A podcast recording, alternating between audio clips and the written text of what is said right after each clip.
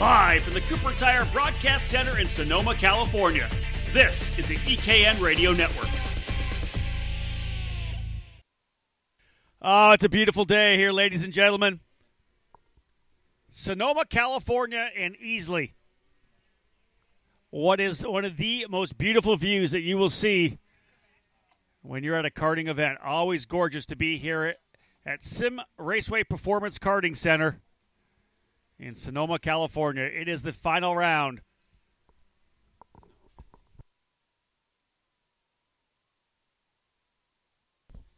Final round of the Challenge of the Americas. Kick the season off in Phoenix, headed to Southern California to Cal Speed Karting. Now we find ourselves here up in Sonoma. Championships are on the line. Again, my name's Rob Howden. Welcome to the EKN Radio Network.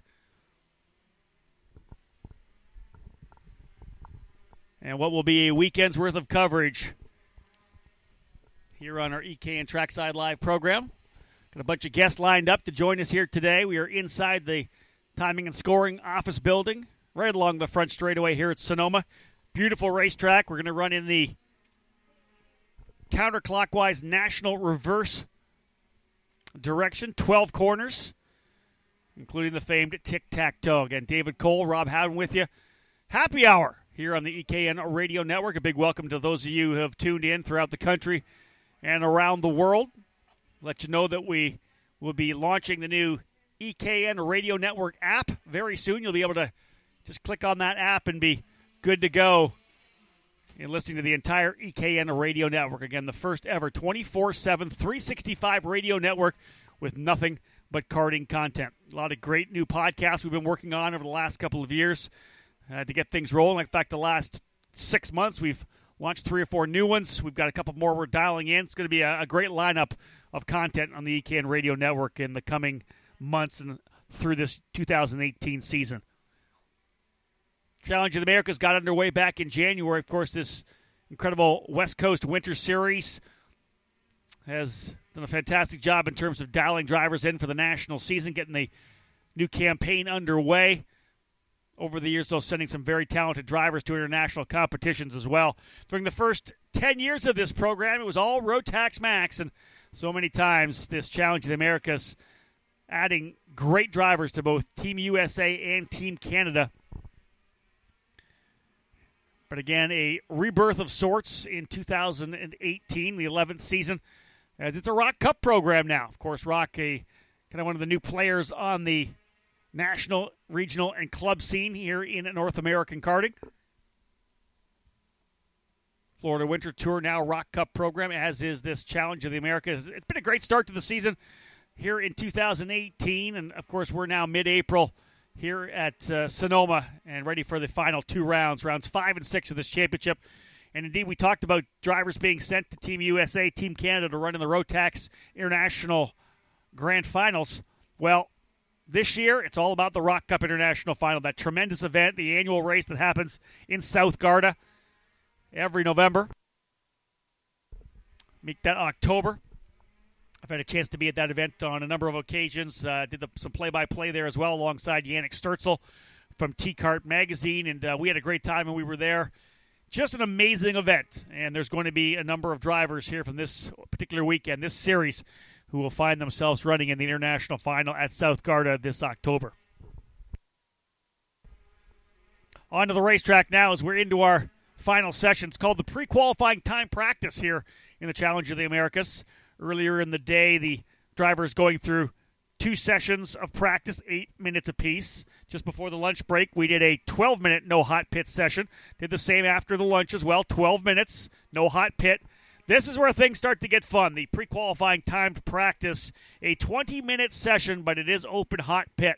That will allow the drivers to come off the racetrack, meet their mechanics here on pit lane, make adjustments if they want. They can go to work on tire pressure. Of course, if they can get it done quick enough, make some setup adjustments to the chassis as well. Just a lot of opportunity to just do that last little fine tuning to get things dialed in before, of course, we head into two full days of competition. Morning warm up beginning tomorrow at 8 a.m. Drivers meeting set for 9:15. Qualifying will go at 10 a.m. Have a half an hour lunch break from 11:30 to 12 o'clock. pre mains, 17 lappers for the primary categories, 13 laps for Mini Rock and Micro Rock. And of course, LO206 getting their first heat race in the books as they will run two heat races tomorrow, one on Sunday, and then the main event on Sunday afternoon. And then main events for the primary ROK Cup classes 25 laps the distance for the main classes, and 18 laps for both Mini Rock and Micro Rock. And again, Sunday should be exciting as the championships, as they always do, will come down to the final day of competition. Let's have a look at live timing here right now as we are just about, I want to say, about six minutes into this session. Again, a 20 minute extended session here, pre qualifying time practice. Hot pit now open. We've had a couple takers to come in here quickly to make some adjustments. Nikki Hayes on top right now in the number 511. Sitting now second, Alex Keys. In third, Hunter Pickett. Fourth, Zach Pedinici. And in the fifth spot, Cabot Bingham. Looking at the championship, three drivers really still in the hunt for this title. Alex Keys leads the way now, just 20 points ahead of Cole Bailey in the number 586. Keys the 547. Keys on the Birel. Bailey on the Praga. Nikki Hayes on the Ricciardo. Nikki Hayes back by about 74 points in total. But again, that's not counting the drop. So there will be a drop. Right now, the lowest total for Alex Keys, I believe, a 91 point from round number two in the program. Indeed. Let's have a look at Cole Bailey. His drop race now would be a 90 from round number four at Cal Speed. And Nikki Hayes, his drop will be a 50. So Hayes with a big drop. If you look at that, 50 point drop for Hayes and a 91 point drop for Alex Keys. Cut that down by 41 points. So really only about 30, maybe 33 points back, Nikki Hayes right now from the leader when you consider the drops that will roll out here before this is all said and done. Rock Shifter Masters drivers on track as well. Nick Firestone leading the way in the points. He's only eight points ahead of Calvin Chan. Rob Kozakowski in the number 670, back by about 95 points. He's not out of it yet either as they run on the racetrack right now in the Masters category. Kevin Woods with the quickest time. Patrick O'Neill in second spot. Jeff Smith here running this weekend in third. Calvin Chen in fourth. And Michael Gouache actually rounding out the top five. Zoli Sewell here as well. Tom Fallon. Rob Kazakowski, as I mentioned. Nick Firestone. A good field of drivers in the Masters class here this weekend as I look out on track, I'm going to say maybe a handful of carts still on the racetrack, maybe five, maybe six. Number of them have pulled down pit lane here to go to work. Number 525, Enzo Privo into pit lane. Memo Gidley going to work on the car there. Good to see Memo here this weekend as we do on a uh, regular everyday basis here at Sonoma. But Memo also getting ready to go back sports car racing. That was exciting to hear that he'll be back in an LMP1 car. Again, great to see him back behind the wheel. Michael Gouache and his Formula K getting ready to roll out, currently in the fourth spot. Number 691, P4 in the Rock Masters class. Shifter Masters.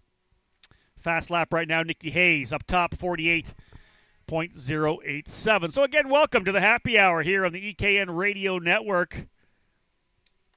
This weekend's broadcast being brought to you by Briggs and Stratton ROK Cup USA, and K1 Race Gear. We welcome you to go on to Facebook, Twitter, you name it. Uh, give us a tweet. Let people know that you're listening live here. ekartingnews.com slash live on your mobile device. You can just go to ekartingnews.com on your browser or download the Mixlr app, mixlr.com.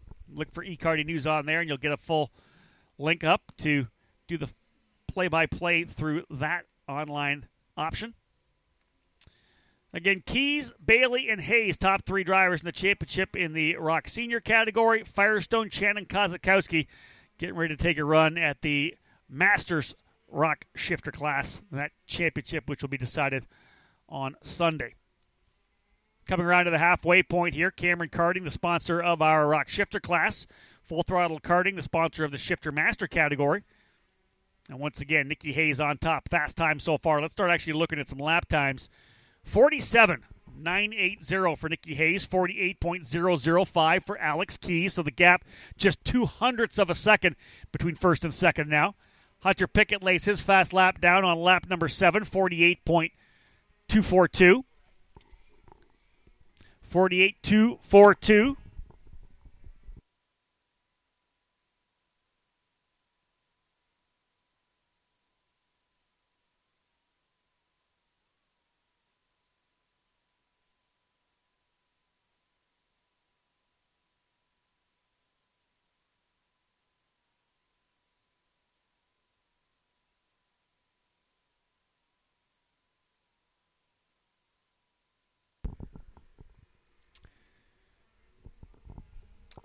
So it's Hayes up top, Keys in second, Pickett in third, Zach Petanici in the fourth position, Cabot Bingham in fifth, sixth is Enzo Prevost, seventh is Kevin Woods.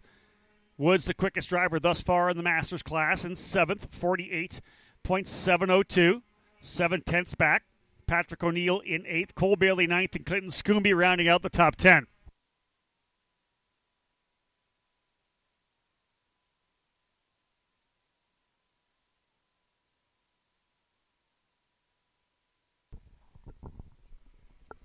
So, again, this is the happy hour here on the EKN Radio Network, day number one of three that we'll have live here from Sonoma, California. And, of course, the finale weekend here in the Challenge of the Americas. Getting a chance to talk to Andy Saisman, the promoter from FTK Promotions. Andy, uh, you know, a big year. You and I have talked at all three of the venues in terms of the fact that it was a kind of a rebuilding year for you guys, a year of rebirth. You go from 10 years of great commitment, some fantastic racing in the Rotax Max program and this year we launched with something new. Essentially, start with a, a, a clean sheet of paper, if you will, uh, having to build a program from the ground up where there really isn't anything. There's a lot of guys with rock engines, rock power plants in Florida. Florida Winter Tour was able to have that kind of momentum coming in. For you, really coming from an absolute, you know, say ground zero, getting started in this new season.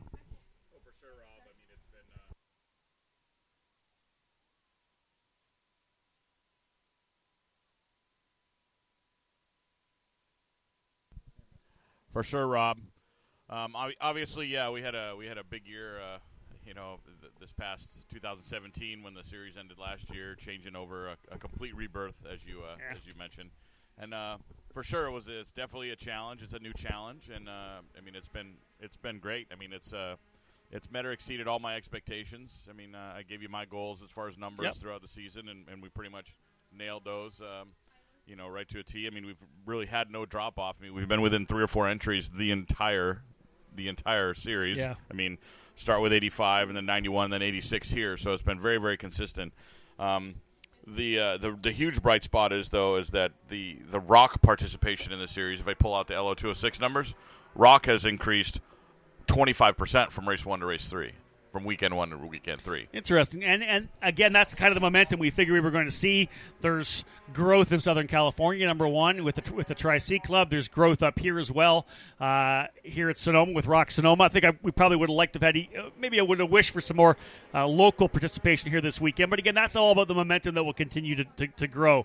When this series has 150 guys here for the finale, the locals are going to want to come out and play for sure. Oh, for sure. Numbers numbers bring numbers. I mean, we, we say that all the time, right? It's there's this critical number it hits. The minute the minute we start next year and uh, we cross over triple digits, it'll it'll it'll go from 100 to 130, 140 almost instantly because that that 100 number is the critical number and when we talk about trying to go 10% growth, when you start with 70, your 10% growth is seven drivers. When you have 120, that's 12. Yeah. All of a sudden, it's 120 to 132 to 150. That's the growth when you get that 10%. Let's we'll come back after and talk about this particular weekend. But what what does 2018 look like for you right now? Obviously, you spend a lot of your time throughout the season and this past year really working hard to develop this program to, really get make sure there was teams here, and there was going to be drivers here, and you're going to have people with rental prep packages, whatever it may, whatever it was, to get people at this this this event, this series. You've got that groundswell now. You've got kind of that foundation. You've laid some roots. What do you do for the rest of the season? I know you've got full throttle karting. You're going to be doing more stuff with Rock. Oh, for sure. I mean, obviously, um, you know, we support the Tri C Club at home, so we'll, we'll continue to focus on that. You know, their monthly series where we've you know, it's a true club. We've we've blended the programs. It's a tag program, so we bring in rock into their tag program, all the way from micro to masters to shifter. So, which has been, has been great. Um, obviously, we have the rock festivals this year. I mean, I'm going to try to get to at least NOLA. It just depends. Uh, we had some conversations with some guys that may want to may want to get there, and then obviously end the year with uh, with Rock the Rio. I mean, that's uh, as far as the races go. Um, you know, those those will be the the prime focus, and then you know from the from the distribution from the shop standpoint, from Rock in general, obviously the announcement of the new um, VLR 100, the 100cc engine. Um, you know that's going to be another focus at home. Um, you know, it's because it's a great you know middle price point between LO 206 and the GP um, to get some you know get some more new blood in the sport you know, interesting to watching some of the other programs around the country. You know, we're obviously here for, for the Challenge of the Americas, but a, a, series like the F Series, which really is still embracing the tag program, they're offering what we had for however many years six, seven, eight, nine years where we had tag. That was what we ran at the national level. It was leopards and rocks and moturis and whatever it may be. There are still some series that aren't as connected ROK Cup or Superkarts USA being connected directly to one engine manufacturer, where that's what they're doing. It's going to be a tag program. I believe they're going to do that potentially up at the, the Can Am as well, where it's going to be a tag deal for the senior drivers. Is that something you see as maybe being key in certain areas? to kind of solidify the different engine packages that we have available these days? Absolutely, especially as uh, at a more local level. Um, yeah. You know, maybe a, maybe the light regional level for sure. That's uh, that's definitely the the direction it has to go. I mean, you can't expect a, a local level racer to throw away their existing package, whether it be X, Y, or Z, and buy something. You have to you have to blend them in, get them in the fold, and um and then and then let the best package win, or you know, or, or at least let them all race together. Yeah, even even if it's just at the club level, even if you just stay with that tag program, it's not like it's something that's absolutely totally broken. There was an issue on the national level when it you talk about the people being so close and trying to I want to say trying to get that equal equal playing field, you know, equalize all the edges was was kind of tough, but it's all about being inclusive, not exclusive, especially at the club level, as you said, the mid regional level, where hey, if you got an engine, come out and play. We'll put you in the tag junior, tag senior class, and here's your weight, and let's go racing again. We we kind of jettisoned that tag program because it got a little confusing. Not confusing. It got a little maybe even a little cost prohibitive in terms of having to constantly test the engines to make sure everybody was so close. But club and regionally, I think the tag program still works really well. I agree 100%. Uh, 100%. You know, at this level or or the SKUSA level we've talked about, absolutely you have to you have to narrow that focus with the engine platform, but uh, but uh, at the more local level, you have to be as inclusive as possible. I mean, that's you know this sport does a great job of chasing people away. So we need we need to we need to correct that. True enough. Let's talk a little bit about uh, the challenge of the Americans and what you've seen here this year. Uh, on track now with about two minutes to go is the drivers in the Cameron karting uh, shifter ma- shifter ROK class and the master shifter Rock class. Uh, Nikki Hayes and Alex Keys P1 P2 right now. These drivers battling for a championship separated by 25 thousandths of a second on the racetrack. Now, would you? For me, I think I think this has been the most competitive and the most compelling category we've seen here this year. To have Nikki win and and uh, Alex, of course, sweep at Cal Speed, and then also to have Cole Bailey score a victory as well. Three guys have won in the four races, and man, they've been so tight and so close. Yeah, I would say for sure this category and probably Mini Rock have been the two that have had the that have had the most uh, the deepest competitive field. Um, obviously, we knew we weren't going to start with, with 40 cart fields. I mean, uh, couldn't we get there, you know, in a year or two? Absolutely. I, I think the, the momentum and the growth is there. Um, but for right now, yeah, I'm, I'm very, very happy with uh, with the shifter program, the Mini rock program. I mean, it's uh, those are definitely two proven proven packages. I mean, both of those packages have been around for quite some time and are pretty familiar. I mean, for most people, Mini Rock's been around forever. Yeah. ten years. Yeah. yeah. Um, the shifter package as well. The Rock shifter's been around for at least five years in Florida. Just hadn't quite made it over on this side of the world yet. But I, I think you know the the the challenge with people worrying about the ICC ness of it. You know, when we, we, we went through our ICC experiment ten years ago. Yeah. Um, but this is a completely different animal. It's it's it's it's. Uh, I won't say it's detuned, but it's certainly not as knife edge on the tuning yeah. and the performance as an ICC. So I mean, guys are getting you know time on pistons and clutches, and you know it's it's been a great solid solid package. You know, and that's I think that's it's almost like it was a learning curve. We went, we jumped out of the out of the you know the the monster built moto Hondas and that threw us into the ICC program because everybody was looking for whatever the whatever the answer was, whatever the whatever the change we were going to do, something, something different. And of course, we were sold the bill of goods that the ICC was going to be uh, was going to be this out of the box engine. Of course, that's not going to happen. As you said, it gets built to the knife edge, and and then you know things start getting expensive again. This engine seems to be a, a really solid package. Everybody I've talked to likes it. it. Is a little detuned. It's not that screaming out. You know, you're on the edge kind of ICC KZ kind of deal. Uh, but it's been like you said, they're getting a lot of time on the engine, and that's going to give us some affordable racing and some great racing, and people are able to bang gears, which many people want to do. Absolutely, there's still, excuse me, there's always going to be a place for that. Yeah. I mean, um, you know, we were we were around you and I a long time ago when uh, you know we we would see shifter cart fields of 60, 80. I remember one year there was a hundred guys in S two or Yep. something. Right? It's just not like that anymore. But there's still a, a segment of our sport that likes that part of it. Likes to bang gears. Um, and uh, and this this engine is definitely giving them an opportunity to come and enjoy themselves. Let's uh, have a little rundown here as we're just wrapping things up. I believe the checkered flag is flown to end this session. I'll give you a rundown of what we have here in the categories, then we'll come back and talk to Andy Staisman after a quick break. Nikki Hayes on top, fastest driver, a 47.980. The only driver into the 47s, 25 thousandths of a second quicker than Alex Keys. Hunter Pickett on the Illuminos number 536 goes P3. Cole Bailey able to work his way up to fourth position, four tenths of a second back. So Cole needs to do just a little bit of work. Zach Pedinici's been very impressive here this year as well. In the number 570, he sits in fifth. Cabot Bingham in the sixth spot. Enzo Prevo in seventh. Quickest driver in the Masters class, eighth overall, Kevin Woods. Right behind him, another Masters driver, Patrick O'Neill in ninth. Tenth is Clinton Scooby. Eleventh, third overall in the Masters class is Nick Firestone. Twelfth, Calvin Chen. Thirteenth, Jeff Smith. 14th, Michael Gouache. And 15th, John Nielsen. That caps off our pre qualifying time practice session for drivers in our Rock Shifter and Rock Shifter Masters classes. We have six sessions this afternoon here at these open hot pit 20 minute sessions. One down, five to go. Stick with us. More to come here on the EKN Radio Network. You're listening to the final round of the Challenge of the Americas, live from Simraceway Performance Karting Center in Sonoma, California, on the EKN Radio Network.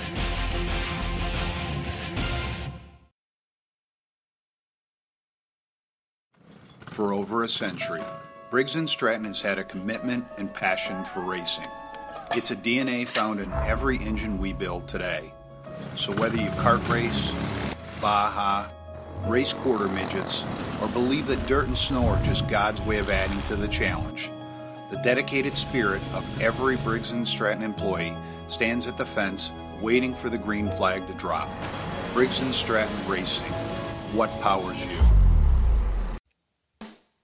eKartingNews.com fans love handling and performance, and the all-season high-performance Cooper Zeon RS3 G1 delivers both.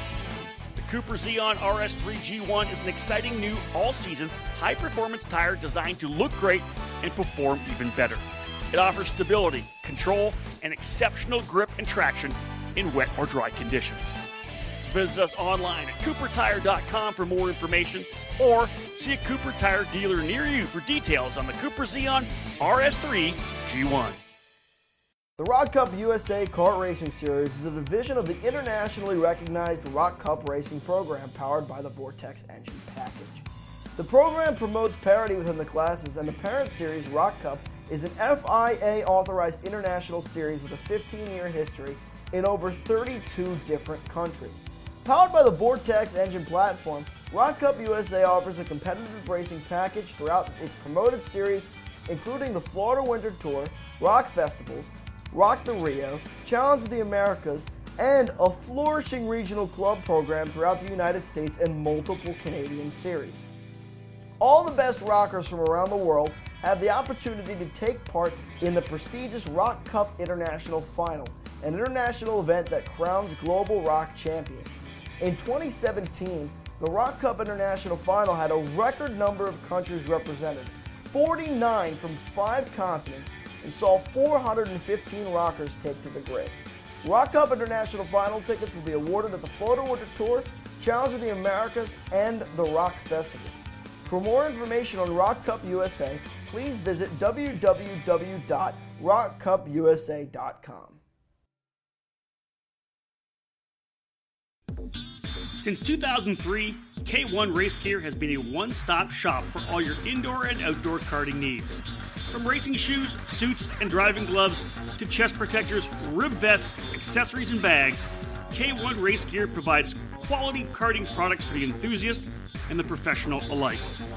We have an incredible lineup of K1 karting suits designed to fit everyone's budget. Check out our entry level GK2, the new Apex 2, and our top of the line Speed 1 suit. Then choose from our Apex and RS1 karting gloves and add in our K1 shoes, rib protectors, and neck collars. If you need a custom suit to support your sponsors, we can create a custom look as unique as you are. As you would expect, our custom suits are made to order. With pricing as low as $495, you're sure to find a suit that not only satisfies your racing needs, but is easy on the wallet as well. We take care of all of our customers at K1 Race Gear, not just the ones with deep pockets. Visit K1RaceGear.com today and get everything you need for your next racing season.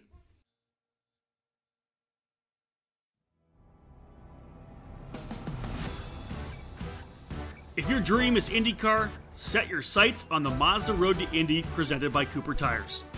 The first step of the ladder system is the Cooper Tires USF 2000 Championship powered by Mazda, which prepares young drivers for the calculated jump to the Pro Mazda Championship presented by Cooper Tires, where increased power, grip, and aero downforce fast track your training.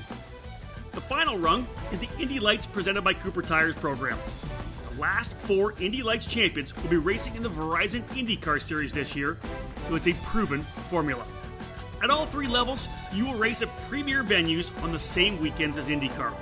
Showcase your skills under the watchful eyes of IndyCar scouts and owners. Former Carters fill the roster of Mazda Road to Indy graduates like Spencer Pigot, Gabby Chaves, Zach Veach, Ed Jones, and 2017 Indy Lights champion Kyle Kaiser. Recent karting graduates like Oliver Askew are in the middle of their journeys as well. Follow in their footsteps.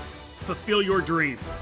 If you want to race IndyCar, there is only one choice the Mazda Road to Indy, presented by Cooper Tires.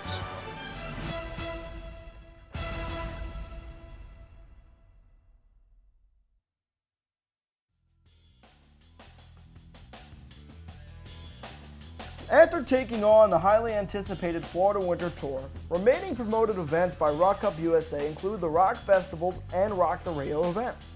In May, join us at the NOLA Rock Festival at NOLA Motorsports Park in Avondale, Louisiana. It's set for May 17th through 20th. The NOLA Festival will see the Rockers take to one of the best facilities in the country and undoubtedly a race favorite. The second Rock Festival will be at Oakland Valley Raceway Park in Cuddebackville, New York, and will take place July 19th through the 22nd. Full podiums at both events will receive Rock the Rio entry, while race winners at the OVRP Festival will also receive coveted Rock International Finals tickets provided they participated in both festivals.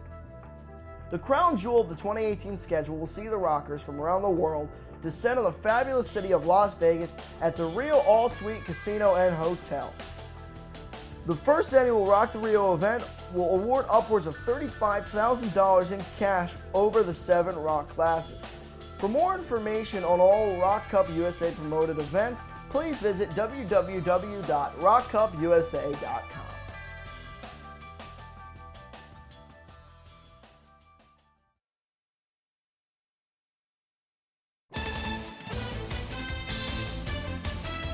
Now back to turn by turn coverage of the Challenge of the Americas finale, live from the Cooper Tire Broadcast Center at the Simraceway Performance Karting Center, brought to you by ROK Cup USA, Briggs and Stratton, and K1 Race Gear.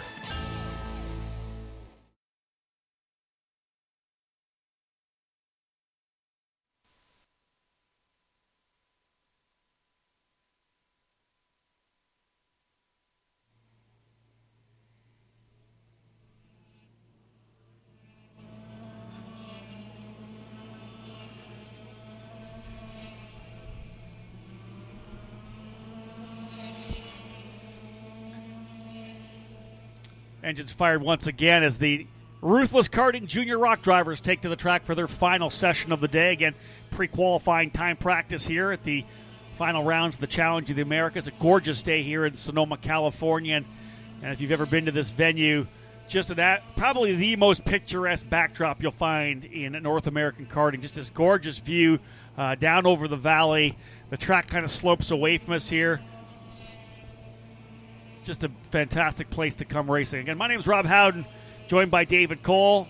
Andy Saisman joining me here in the Cooper Tire Broadcast uh, Center as well as we discuss the Challenge in the Americas, the move to the ROK Cup program from 10 years of Rotax, the expectations for 2019 as well. And crazy to think about 2019, uh, 2020 just around the corner. Uh, but again, just there really is a lot of good positive momentum in the sport of karting right now, all the way down from that grassroots level of Briggs 206 racing, uh, the introduction of some other engine packages, the growth of a lot of these different regional programs, just just some great karting uh, nationally as well. Onto the track now as again we continue to work through these 20 minute sessions, the extended sessions here as, as part of pre qualifying time practice. Andy, when was it when you actually started these extended sessions? It's been quite a while. I don't think it's from the from, from the get go, but really they have been always very well received. Having that that 20 minute opportunity to come into the pit, make that final change, just getting that last little opportunity to see what you can do. Yeah, it was suggested. Um, it was suggested probably the not the first year of the challenge, maybe a few years in. Um, you know, if you recall, uh, the Rotax Nationals, we used to have open hot pit qualifying, and you know there was a we had to, it just it was a necessity. And then when we got to the point where our senior fields were in the upper 30s, yep. sometimes we touched 40 a couple times with senior and junior. It became a necessity to be able to divide them out by uh, by qualifying time. So this was a this, this was great to be able to divide them out for the next day. True. Um, you know, to separate the classes into the, the, the, faster group and the group that needed a little bit more work. But um, but it was it, it, was a necessity. But even though the class sizes are a lot smaller, have been the past couple years, it's it's a it's a great way to end Friday for sure. I love it. I've all as an announcer and people here that are here in the in the uh, grandstands or working around the paddock. Always cool to see what happens. The mechanics really get a chance to make that one little change and immediately see the results of it, as opposed to making a change in the paddock, waiting another half hour, hour to come back out onto the racetrack. Let's have a look and see how things are going now. We're about eight and a half minutes into the session and a really solid field. Uh, 18 drivers, Andy, taking to the racetrack here now. And uh, interesting, I'll bring this up first, and then we'll have a look at the times because got some guys moving around here. Oliver Reed moving to the top of the charts now, going purple with a 51.697. He's the quickest driver now. I don't, I don't know what it is about people in karting. They, they want to enter at the very, very like last couple of days before a race or what. I think you had 20 people enter here trackside. Uh, what 67 when we rolled in, and it's like 86 or 87 right now. I don't know what it is about the karting mentality, but wanting to enter as late as possible. I mean, uh, we all want to hold on to our money as long as possible. I get but, that, but understand there's a discount as a competitor. Yes, there is a discount. Two, it, it, promoters, organizers build in that discount because we have to order the fuel, we have to yeah. order the tires. It's a logistics side of it. Um, but from from a, a, secondary standpoint, which really benefits the driver more than any, is they get press on the on the on the pre-race stuff. So if you're on the if you're on the pre-entry list, your name goes out on EKN yeah. and, and, and, some of the other outlets. So it, it's in their best interest to pre-enter too. It's funny that we had somebody. I, I, I, can't remember what event it was. It might have been even earlier this year. Somebody got uh, essentially mad. They were angered at us that we didn't include their driver in the preview of who we thought was going to challenge for the race win that weekend. But they hadn't pre-entered, so we didn't even know if they were going to be there or not. Yeah, we probably could have made the phone call, but you know, this, you're talking about hundred and something people at a race. You're not going through to find out who's not there. We're busy. We've got you know, we're always knocking out stories. Trust me, we're never not working at eKarting because we're always trying to do another story or a race report. Now with the podcasts, we're doing three or four podcasts a week. Yeah, you're not getting if you if you're not pre-entered, we don't know about it you're not in the preview, which of course pisses people off sometimes. But hey, it, you got to give us uh, you got to give us something to work with. Right. I mean, it helps both parties. It helps the, it helps the race organizers, uh, but it certainly helps the driver. It helps their it helps their wallet. And it certainly helps any promotion that they'd like to put. There's there. yeah, there's a double angle right there. But let's have a look now. We are right at the halfway point here of our 20 minute session for drivers in Ruthless Karting Junior ROK. Oliver Reed still on top. Uh, as I had said earlier, a 51.697 for Oliver, driver out of El Dorado Hills, California, the number 217. Now, just nine thousandths of a second quicker than Austin Torgerson. Right behind them, Ugo Ugochukwu, who has been so good throughout this season. Ugo in the third spot right now in the number 201. He does lead the points by 78 over Austin Torgerson coming into the event here now, but just 36 thousandths of a second separating first, second, and third. 51 6 for Reed, 51 7 for both Torgerson and Ugochukwu. Ooh, moving now up into the fourth spot is uh, uh, Ashton Torgerson in the number 202. He'll go to P4. Max Opolsky now into the fifth spot. Ethan Ho runs in sixth. Cooper Becklin in seventh. Bryson Liu in eighth. William Ferguson in ninth. And Aiden O'Neill rounding out the top 10. As I had said when we came back from the break, 18 drivers have turned times. Looks like 19 actually. Cole Gamma in the number 295 has put one lap in the books. No time, but did come across the uh, the timing beacon at least once to get things underway. Again, hot pit session. Drivers able to come into pit lane. Torgerson was in pit lane, came back out 51.811. In comes now the number 269 machine to make a pit stop. 269 is Nolan Siegel. Siegel on the spree into pits.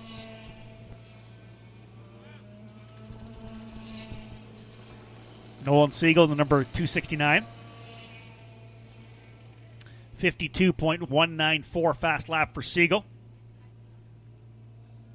He's 11th. Brendan Rubarski in 12th. Logan Calderwood in 13th. Jovi 11 in 14th. And Eddie Sh- uh, Shimon in the 15th spot. Tyler Snow, Joe Innes, Kyle Castles rounding out the top 18. Reed, Torgerson, Ugochukwu, Torgerson, and Opolsky are current fast five, separated by uh, just about tenth and a half. And Andy, you got to go down. First off, you got to go all the way down to top 15, separated by just a second. But in this lead group, top seven drivers, less than two tenths of a second. That's uh, that speaks to the, the obviously quality of the drivers we have, the quality the product itself. But man, that's a pretty good little cluster up top. Two tenths of a second separating now the top eight, as Bryson Liu's gone quicker as well. Yeah, it's a, it's, it's great. I mean, uh, you and I, you know, go to and see a lot of races, and it, it, it's always exciting when you see the, the compression in the times, and and as the, the fields get bigger and but, but the compression stays the same. I mean, like you said, you look and there's three hundredths first to fourth, a tenth and a half to seventh, and three three and a half tenths to tenth. So I mean, three tenths is not a big deal, uh, you know. And you're in tenth place. You're you're a mid packer. Three tenths off. Right, exactly. Yeah, and you find a, you find a tenth, you find a tenth, and you're in the top. Let's say you're Bryson Liu, you find another tenth. All of a sudden, you're in fifth or fourth. Like it's, it's you're jumping so quickly just by finding that little bit, and that's what you can do in these hot pit sessions. And you come in, if you're able to give the feedback to your tuner, and they're able to get that and make the right change. Pretty easy to find a tenth of a second in the chassis if you can make that one little change. Oh, it could be a, it could be as much as a half a pound of tire Yeah. pressure or less. It could be a, a jet. It could be. I mean, it, it, it's so minute. You can certainly find that time, and uh, and it's great. Like you said, it's great to be able to do it. Go right back out. Get that. Uh, we're an instant gratification society. We are. You, you get that instant gratification. You have to wait forty five minutes or an hour to, to get out on track. But it again. really it does work at the same time. It's not it's not just that. It's if you go testing somewhere, you're gonna you're gonna make those changes. If you're on a track somewhere testing, you're coming in, you're making the change, and you're going right back out. You're going to do that, and that's I love that about this 20 minute session. It really is, for all intents and purposes, a mini test. Oh, for sure. I mean, if you for, for years I've built, like you said, that schedule. It starts out with a couple of eight minute sessions earlier in the day when when you get here and. Maybe you don't have the, quite the right gear, or Yep. quite the right jet, or quite the right tire Yeah, pressure. just that one change, right? wha- Yeah. Whatever. So you don't need a 20 minute session at 8 a.m., but you need one at 4 p.m. Yeah. when it's when it's time to really take the gloves off and show everybody how fast you are. I like it. You know, I know you are a racer as well. You understand that that there's that mentality, the fact that here's this progression of longer sessions when you start to progressively need them. I think that's uh, it's been great. It's always been something I love. I love calling it as well. We get a chance to kind of hang this happy hour uh, tag on this final session. And again, we are looking at about five minutes remaining. Oliver Reed still on top. Austin Torgerson in second. Ugo Ugochukwu in third. Ashton Torgerson fourth. And Max Opolsky rounding up the top five. And Ugo and Ashton are actually tied for third if you look at their. Oh, There we go. Yep. 51.733. Last time by uh, Ugo a little bit quicker. As actually Ashton's backed it off to a 53.6.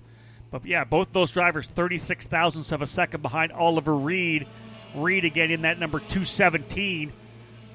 Reed across the line with a 52.6. Here comes Austin Torgerson here on lap 13. Boom. 51.630. 6 hundredths quicker than Reed. So a 51.630. Now your top time as Torgerson goes purple on lap number 13. Four minutes to go. Torgerson, Reed, Ugochukwu, Torgerson, and Opolsky. Now that's your top five. Bryson Liu, Ethan Ho, Cooper Becklin, William Ferguson, Aiden O'Neill, your top 10. Now, Andy, I'll give you one more question before we release you here from the Cooper Tire Broadcast Center. Here's the thought. You, you went to the ROK Cup International Final last year at South Garda, got a chance to get a feel for it. The event itself, it's I love the fact that it's not this crazy event in terms of its hecticness. You know, it's kind of more relaxed.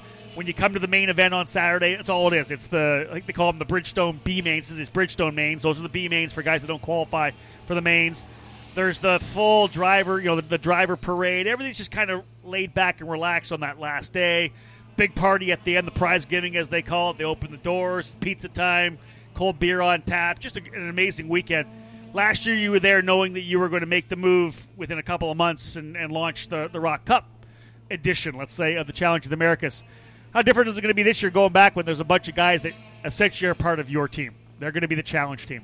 Oh, it's going to be great. Right. I mean, obviously, last year, uh, I, I wouldn't say I was an outsider, but it was you know it was eye opening. I mean, obviously, we've been to a, a million races in our life, Yeah. right? I mean, you, you, pick and you pick things you like, you don't like, whatever. But uh, but yeah, not having your guys there, I, I was just an observer. Yeah. And uh, you know, just like I had been with Rotax the past five years, this this next year coming up, now, like- you said, I'm going to have some of my guys here. They're your guys. Yeah. They're my guys, Yeah. the guys that and or gals, uh, you know, Yeah, that, that win our win our championships. They're going to go over there. They're going they're going to probably represent themselves, but and the USA, but they represent the Challenge of America. So it's uh, it's definitely a sense of pride, and uh, and, and feel like uh, I'm more connected to the event. Exactly. That's kind of where I was going there. I think it'll be. It's it's almost like you're gonna you're gonna have something you're gonna be rooting for. You know, you're obviously gonna be rooting for Team USA and all these kids you've known, regardless of which way they which way they, they qualify. But there'll be that core group of little guy, of, of drivers that came through the challenge that. They'll be the ones you follow every, you know, everything they do, every session they have, talking to the parents, talking to the mechanics. You'll be that connected. I think it'll be exciting for you. Absolutely. Andy, thank you so much for joining us on the Happy Hour. We appreciate it. Thanks, Rob. Take care. Andy Saisman, folks, always uh, a pleasure to be here, part of his program. And again, as he said we, at the very top, we talked about the numbers, how the, you know we launched at Phoenix with certain numbers, got a little bit of a little growth, and then kind of stabilized. And we were hoping to see if we couldn't get uh, over the you know over the hundred mark here for the finale. Didn't quite get there with like 86 or 87, uh, but you know that uh, the momentum that will build essentially over the next six months or eight, rather eight months, because we're into April now and uh, it'll be late in late February, or rather late January, when the 2019 Challenge of the Americas gets underway. We'll be looking forward, of course, to that schedule. Find out where the events will be held. There have been some basic places that we've been at there where we've had races, so we'll look forward to uh, to see what happens when uh, the schedule for the 2019 Challenge of the Americas is unveiled. Into the last minute here in Ruthless Karting Junior ROK pre-qualifying. Austin Torgerson on lap number 13 dropped to 51.630 to go six hundredths of a second quicker than Oliver Reed. Ugo Ugochukwu in the number 201 in the third spot. Ashton Torgerson in fourth. Bryson Liu, quickest here on lap number 18. His fast lap, lap 18, moves him to the fifth spot, less than two tenths back. 0.180 back for Bryson Liu. Maximilian Opalski in the number 282 in sixth. Ethan Ho in seventh. Cooper Becklin in eighth. William Ferguson ninth. And Aiden O'Neill rounding out the top 10. Checker flag being displayed here at start finish to end this session. Six on track sessions. There'll be two done here as the drivers circulate around one final time. Drivers in Performance, Kart Sport, Masters ROK are up next. Masters ROK guys set to go at 320 here local time. Pacific here on the West Coast. Always a pleasure to make the trek out here to Sonoma Raceway. Again, as I said, just one of the most picturesque views, especially here from the Cooper Tire Broadcast Center, as we look out over the start finish line, over the valley. Excited to get things underway with wheel to wheel racing tomorrow. Those of you who are listening on ekartingnews.com and want to tune in, we'll be live beginning at 11, uh, rather 10 a.m. tomorrow morning, 10 a.m. Pacific time, all the way through to probably about, I want to say, close to 5 o'clock when we cap things off. It'll be a, a solid run. We have about a half an hour lunch break at 11.30, but otherwise we've got qualifying, pre-mains, and mains for your round number five of the Challenge of the Americas. Sunday, of course, crowning our champions. Austin Torgerson up top. He was the quickest driver here in the junior ROK category, 51.630 for Torgerson. 51.697 for Oliver Reed, just 67 thousandths of a second separating first and second. A top five dominated by Tony Karts, other than the CompKart of Oliver Reed. The yellow of the CompKart definitely standing out in the sea of green. Ugochukwu in third, Torgerson fourth, Bryson Liu fifth, Opalski in sixth spot, seventh is Ethan Ho, eighth, ninth, and tenth, Cooper Becklin, William Ferguson, and Aiden O'Neill. Again, as I said, Masters ROK brought to you by Performance Kart Sport. Up next here on the EKN Radio Network.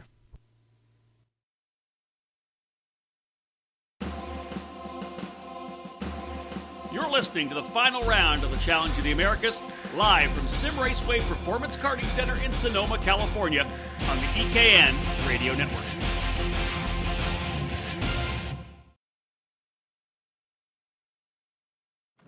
For over a century, Briggs & Stratton has had a commitment and passion for racing. It's a DNA found in every engine we build today. So whether you kart race, Baja, race quarter midgets, or believe that dirt and snow are just God's way of adding to the challenge, the dedicated spirit of every Briggs & Stratton employee stands at the fence waiting for the green flag to drop. Briggs & Stratton Racing. What powers you? eKartingNews.com fans love handling and performance, and the all-season high-performance Cooper Zeon RS3 G1 delivers both. The Cooper Zeon RS3 G1 is an exciting new all-season high-performance tire designed to look great and perform even better. It offers stability, control, and exceptional grip and traction in wet or dry conditions.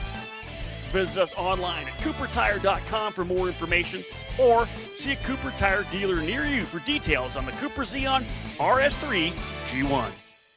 The ROK Cup USA Kart Racing Series is a division of the internationally recognized ROK Cup Racing program powered by the Vortex Engine Package. The program promotes parity within the classes, and the parent series, ROK Cup, is an FIA authorized international series with a 15 year history in over 32 different countries. Powered by the Vortex engine platform, ROK Cup USA offers a competitive racing package throughout its promoted series, including the Florida Winter Tour, ROK Festivals, ROK the Rio, Challenge of the Americas, and a flourishing regional club program throughout the United States and multiple Canadian series. All the best rockers from around the world have the opportunity to take part in the prestigious ROK Cup International Final, an international event that crowns global rock champions. In 2017, the ROK Cup International Final had a record number of countries represented, 49 from five continents, and saw 415 rockers take to the grid. ROK Cup International Final tickets will be awarded at the Florida Winter Tour, Challenge of the Americas, and the ROK Festival. For more information on ROK Cup USA, please visit www.rokcupusa.com.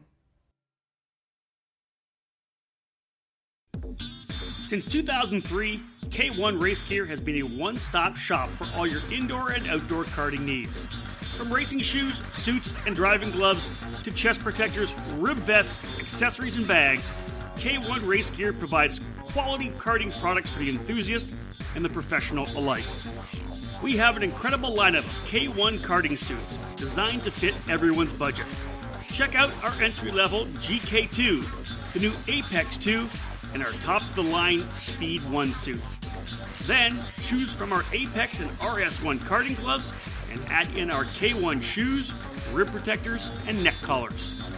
If you need a custom suit to support your sponsors, we can create a custom look as unique as you are. As you would expect, our custom suits are made to order. With pricing as low as $495, you're sure to find a suit that not only satisfies your racing needs, but is easy on the wallet as well. We take care of all of our customers at K1 Race Gear, not just the ones with deep pockets. Visit K1RaceGear.com today and get everything you need for your next racing season.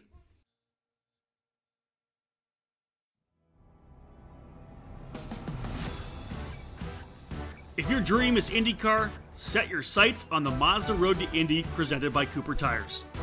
The first step of the ladder system is the Cooper Tires USF 2000 Championship powered by Mazda, which prepares young drivers for the calculated jump to the Pro Mazda Championship presented by Cooper Tires where increased power, grip, and aero downforce fast track your training.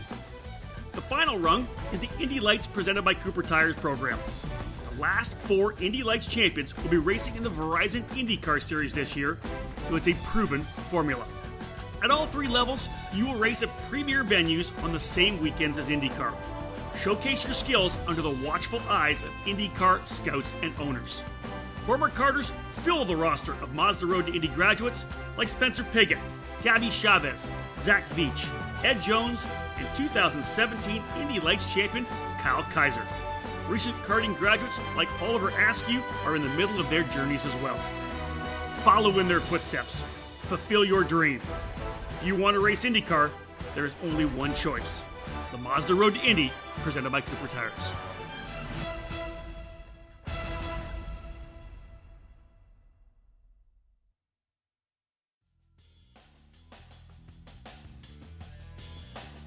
After taking on the highly anticipated Florida Winter Tour, remaining promoted events by ROK Cup USA include the ROK Festivals and ROK the Rio event.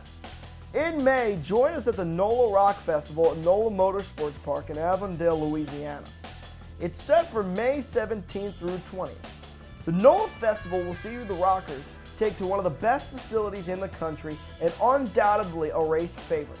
The second ROK Festival will be at Oakland Valley Raceway Park in Cuddebackville, New York, and will take place July 19th through the 22nd. Full podiums at both events will receive ROK the Rio entry, while race winners at the OVRP Festival will also receive coveted ROK International Finals tickets provided they participated in both festivals. The crown jewel of the 2018 schedule will see the Rockers from around the world descend on the fabulous city of Las Vegas at the Rio All Suite Casino and Hotel. The first annual ROK the Rio event will award upwards of $35,000 in cash over the seven Rock classes. For more information on all ROK Cup USA promoted events, please visit www.rokcupusa.com.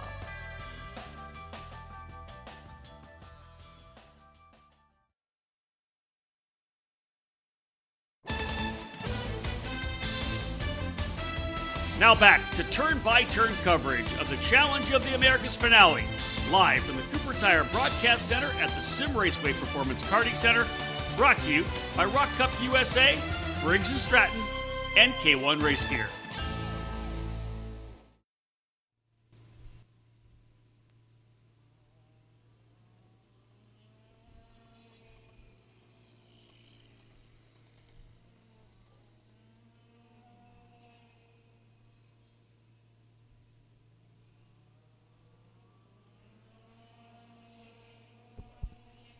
Welcome back to live coverage here in Sonoma, California. Rounds number five and six here this weekend of the Challenge of the Americas. First year as a ROK Cup program. And of course, uh, a couple races already in the books as we come here to the finale. Started the season off in January in Phoenix, moving to Cal Speed Karting in Southern California, just on the outside of Auto Club's Speedway in Fontana. That was in February, and of course, now here we are, mid April and uh, getting things dialed in to see who's going to be the champions for 2018. Had a chance to talk to Andy Saisman over the first couple of sessions, but on track now. Performance Kart Sports Masters ROK and their pre-qualifying time practice. A 20-minute open hot pit session for these drivers. They've got six minutes in the books. Uh, my next guest waiting in the wings, fast driver in the Masters, rather the uh, ROK shifter category, Nikki Hayes.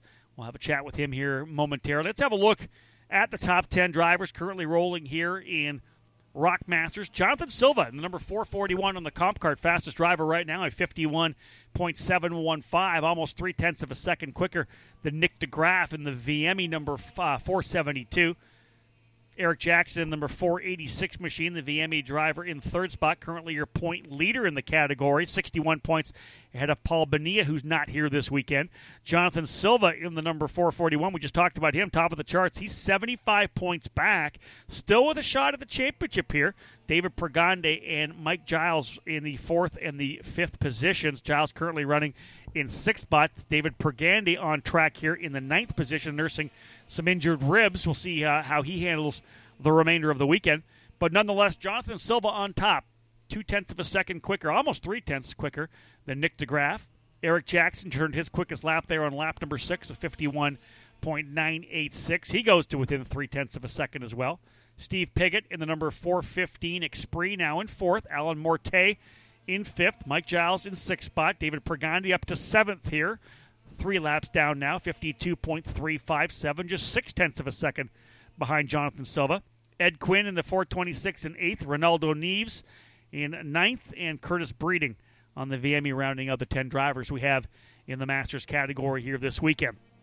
Championship's going to be a good battle, as we said. Eric Jackson and Jonathan Silva in the fight. Uh, David Pergandi there as well, but again, Pergandi, as we said, uh, hurting his ribs a little bit in practice yesterday, uh, so he'll be nursing those. Uh, we'll see how he uh, essentially performs for the rest of the weekend. Going to be tough for him. Pergandi in the number 408 Tony Kart. Silva brings the 441 down pit lane now. Actually, fast driver on the racetrack, David Pregandi. He goes P1. 51.589. Pregandi's got the speed. Must have popped a bunch of Tylenols before he came out here.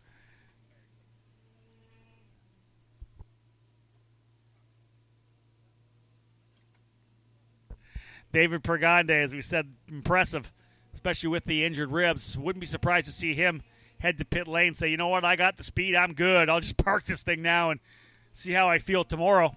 51 589 Pregandi, a tenth quicker than Jonathan Silva. Nick DeGraff in third. Eric Jackson fourth. Hey, I think I know why Pregandi, David Cole stepping things up.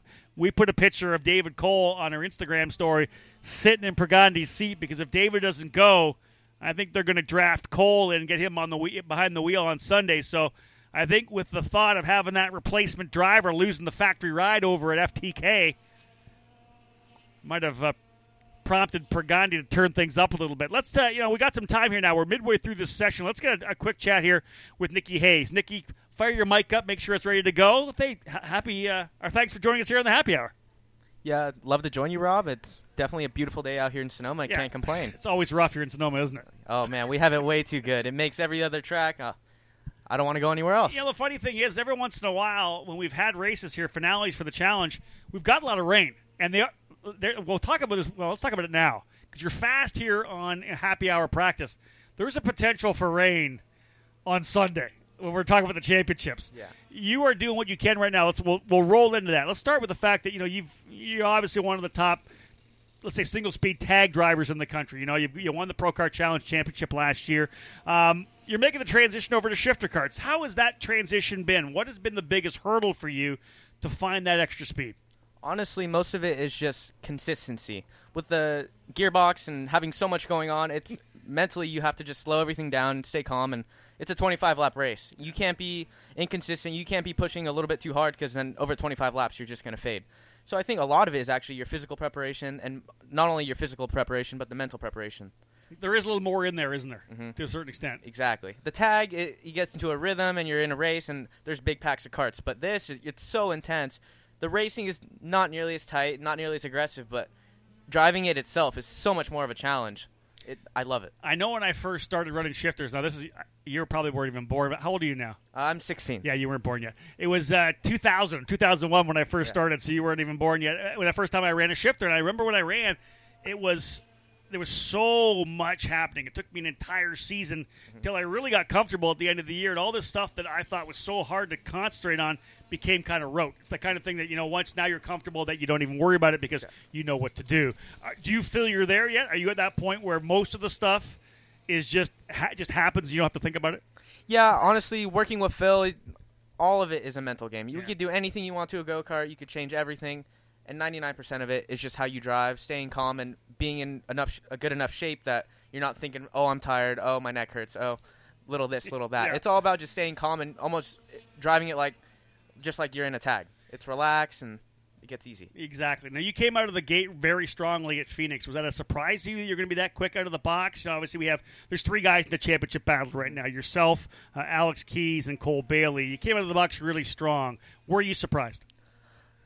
Yes, a little bit because don't want to say no because you know. yes because we tested the go kart one time wow. before we went out. We did one day, and I was like, yes, it feels okay. Phoenix, we struggled a little bit at the beginning. really worked hard at it. Really, me and my dad worked at it, looked at data. Phil really helped out a lot with the driving side. And honestly, if you put everything together, it's really hard package to beat with the Birel. I mean, the go kart is so easy to work with. It's so easy to drive. It's it's really hard to beat. So move forward to uh, to uh, Cal Speed. Mm-hmm. Uh, you guys are all in the middle of the battle again. You know, Yeah. you're dicing it out with Alex Keys. Alex had a really good weekend there to put himself kind of in the position to win the championship right now. But again, he's good here, but so are you. Mm-hmm. Uh, what were your thoughts at uh, at Cal Speed? How did you feel you performed there, having that first race in the books? At Cal Speed, I felt like honestly it was one of those mental weekends where I just wasn't at my hundred percent. Honestly, just overthinking it, making too many changes where honestly it was all me. Yeah. Uh, end of the weekend, I felt like I really picked it up, but obviously we had a little mechanical issue on Sunday that put us out of the contention. Um, going into this weekend, I did a little bit of practice, really just worked on myself, and I think that's really what it is. It's just having that little mental edge. You know, looking at when we do look at the, I was looking at the the, the points. It does tighten up a lot when you look at the the, the, the, the drop you're going to have. You're going to Yeah. tighten it up a lot a lot better. You talked about making mental mistakes um, at at Cal Speed in those in those rounds. Is that something now? I, I always say that you learn more from a failure than you do a success. Do you think you grew a bit as a driver, as a shifter car driver, based on those mistakes you made and being able to learn from them? Exactly. You know, really, when you saw Alex, he destroyed everybody. Did not make a mistake. Drove perfect all weekend. No one can drive around him. And you know, mentally, I was pushing so so hard where I almost lost what I was doing. Yeah. So it's a key of just maintaining that confidence that yes, I have the go kart to win. If I put everything together, no one's going to beat me. So it's just having that mental confidence that yeah, I think we have the package to win. So where are you guys this weekend? How are you guys feeling? How's the you know how's how is the is the are you on the you're on the Ricciardo again this weekend? You're on the Yeah. Ricciardo, which is essentially the same as a Birel. Um, how's that? How's it? How's it on the track right now? Is it planted? Do you feel good? Is the car going where you want it to go? Honestly, the go kart, this is the most dialed I felt in the go kart Wow. all year long. The go kart, I can run the same lap time over and over again. We make very little changes. Sometimes we try stuff, and yeah, it doesn't work, but it's half a tenth slower. So, what I really love about this package that not only PSL has given us and Phil, it's just the go kart's so easy to work with. We can make little changes and see improvements, see what works, see what doesn't work.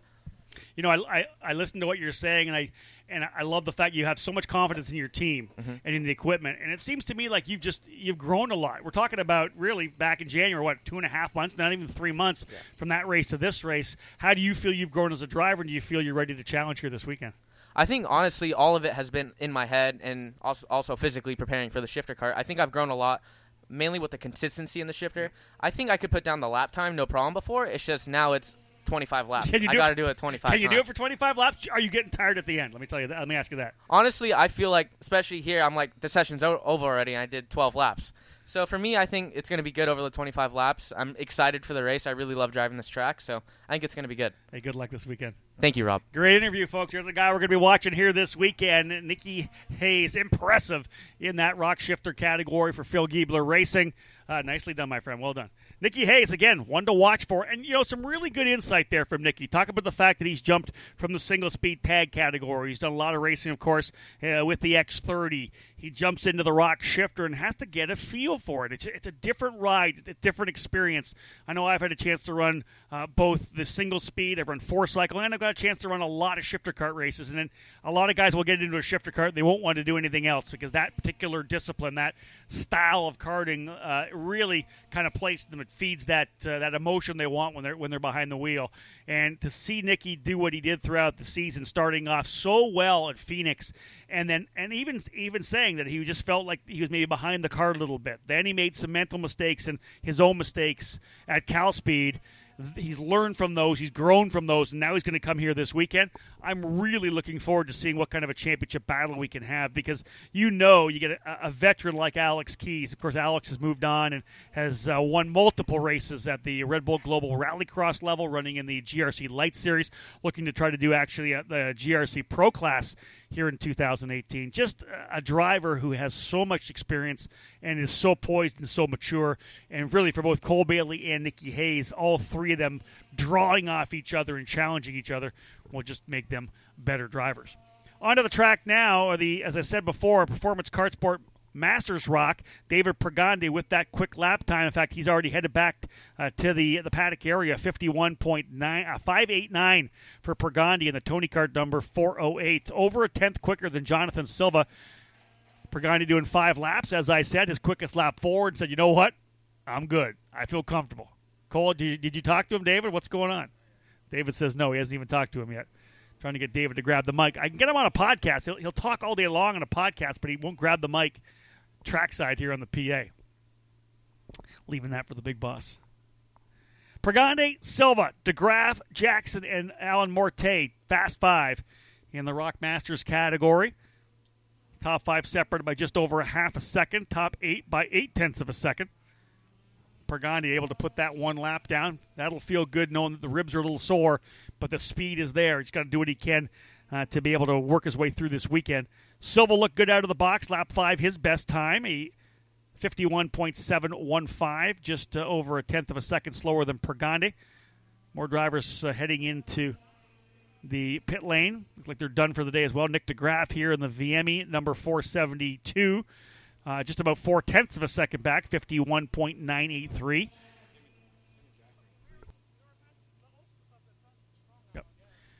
Third and fourth place drivers, Nick DeGraff and Eric Jackson. I was going to say four drivers have been able to go below the 52 second mark. Pregante, Silva, DeGraff, and Jackson. And DeGraff and Jackson, both drivers on the VMEs, separated by just three thousandths of a second for third and fourth. On track, let's see, one, two, I think three drivers remain on the racetrack here. A number of them have already headed uh, off track and back to the paddock area. 206 drivers are Briggs racers will be on track next.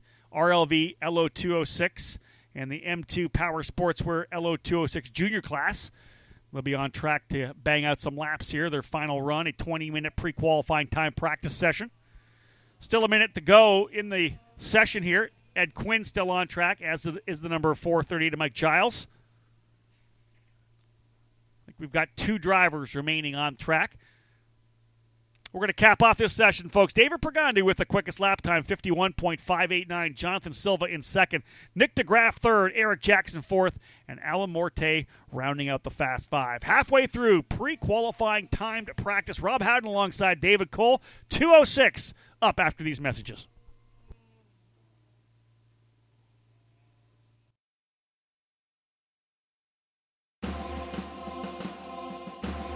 You're listening to the final round of the Challenge of the Americas, live from Simraceway Performance Karting Center in Sonoma, California, on the EKN Radio Network.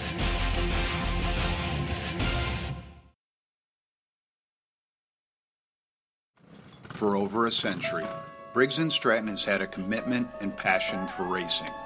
It's a DNA found in every engine we build today.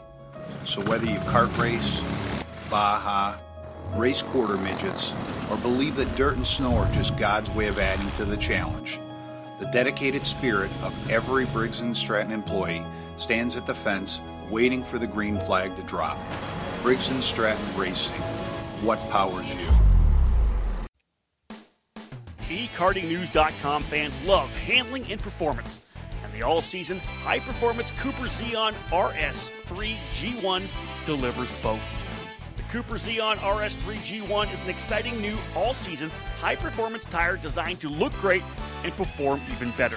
It offers stability, control, and exceptional grip and traction in wet or dry conditions. Visit us online at coopertire.com for more information or see a Cooper Tire dealer near you for details on the Cooper Zeon RS3 G1. The ROK Cup USA Kart Racing Series is a division of the internationally recognized ROK Cup Racing program powered by the Vortex Engine Package. The program promotes parity within the classes, and the parent series, ROK Cup, is an FIA authorized international series with a 15 year history in over 32 different countries. Powered by the Vortex engine platform, ROK Cup USA offers a competitive racing package throughout its promoted series, including the Florida Winter Tour, ROK Festivals, ROK the Rio, Challenge of the Americas, and a flourishing regional club program throughout the United States and multiple Canadian series. All the best rockers from around the world have the opportunity to take part in the prestigious ROK Cup International Final, an international event that crowns global ROK champions. In 2017, the ROK Cup International Final had a record number of countries represented, 49 from five continents, and saw 415 rockers take to the grid. ROK Cup International Final tickets will be awarded at the Florida Winter Tour, Challenge of the Americas, and the ROK Festival. For more information on ROK Cup USA, please visit www.rokcupusa.com. Since 2003, K1 Race Gear has been a one stop shop for all your indoor and outdoor karting needs. From racing shoes, suits, and driving gloves to chest protectors, rib vests, accessories, and bags, K1 Race Gear provides quality karting products for the enthusiast and the professional alike. We have an incredible lineup of K1 karting suits designed to fit everyone's budget. Check out our entry level GK2, the new Apex 2, and our top of the line Speed 1 suit. Then choose from our Apex and RS1 karting gloves and add in our K1 shoes, rib protectors, and neck collars. If you need a custom suit to support your sponsors, we can create a custom look as unique as you are. As you would expect, our custom suits are made to order. With pricing as low as $495, you're sure to find a suit that not only satisfies your racing needs, but is easy on the wallet as well. We take care of all of our customers at K1 Race Gear, not just the ones with deep pockets. Visit K1RaceGear.com today and get everything you need for your next racing season.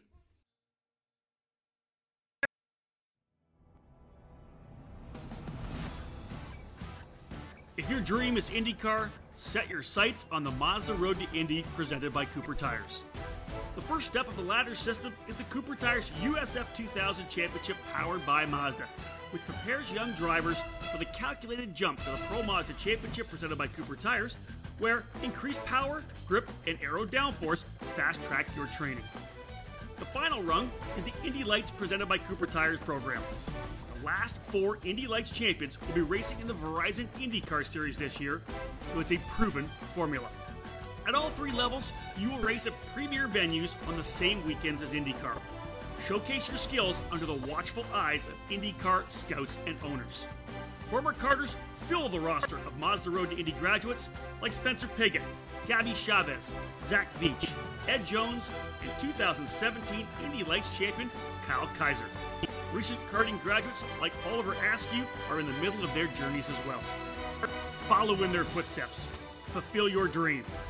If you want to race IndyCar, there is only one choice. The Mazda Road to Indy, presented by Cooper Tires.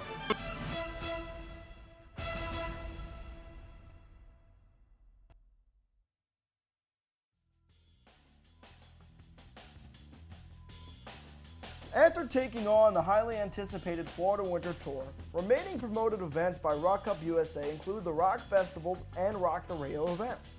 In May, join us at the NOLA ROK Festival at NOLA Motorsports Park in Avondale, Louisiana. It's set for May 17th through 20th. The NOLA Festival will see the Rockers take to one of the best facilities in the country and undoubtedly a race favorite. The second ROK Festival will be at Oakland Valley Raceway Park in Cuddebackville, New York, and will take place July 19th through the 22nd. Full podiums at both events will receive ROK the Rio entry, while race winners at the OVRP Festival will also receive coveted ROK International Finals tickets, provided they participated in both festivals. The crown jewel of the 2018 schedule will see the Rockers from around the world descend on the fabulous city of Las Vegas at the Rio All Suite Casino and Hotel. The first annual ROK the Rio event will award upwards of $35,000 in cash over the seven ROK classes. For more information on all ROK Cup USA promoted events, please visit www.rokcupusa.com.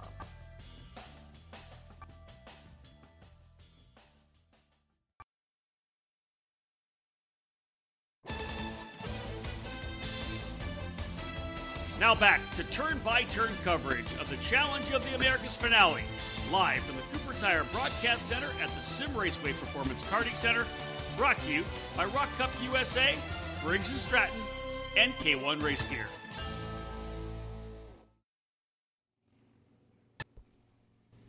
Welcome back to Sonoma, California. Rob Howden alongside David Cole as our happy hour session here from the Challenge of the Americas finale. Halfway through, in fact, just crossed over into the second half. Fourth of six Wraith groups now onto the racetrack. 206, the Briggs drivers on track. RLV LO206 Senior and the M2 Power Sportswear sponsored LO206 Junior drivers have now taken to the racetrack for their 20 minute pre qualifying time practice. Open hot pit for the drivers to roll down pit lane to their mechanics, make a minor adjustment, whether it's front geometry, whether it's uh, torsion bar, whether it's air pressure, whatever they decide to do. Rear width, front width, a lot of adjustments can be made pretty quickly here on pit lane to try to find that little extra speed. Four drivers working together here now to get a feel for their carts in the draft. Coming across the line. Cooper Becklin, Ashton Torgerson, Justin Gortz, and Ryan Martin running together as well.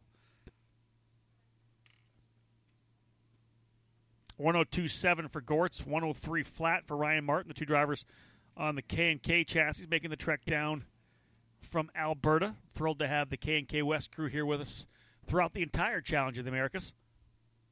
Cooper Becklin with the fast lap thus far, a 101.998.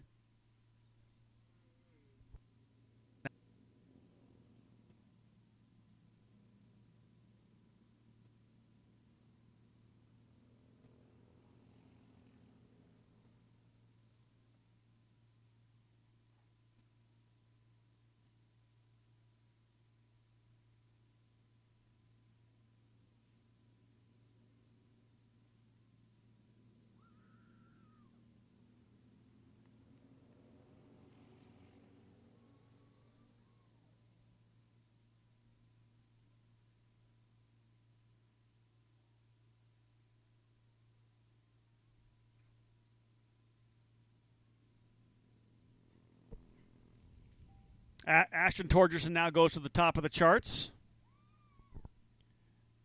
101.380 for Ashton in the number 100. Cooper Becklin P2, 101.423.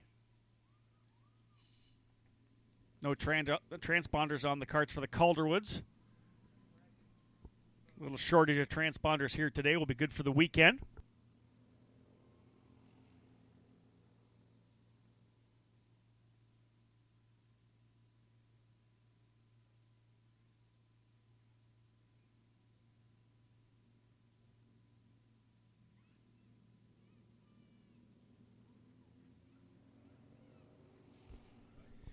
Couple categories still to come after our 206s. We have our VME Kart Senior ROK Drivers up at 410, just about 20 minutes from now.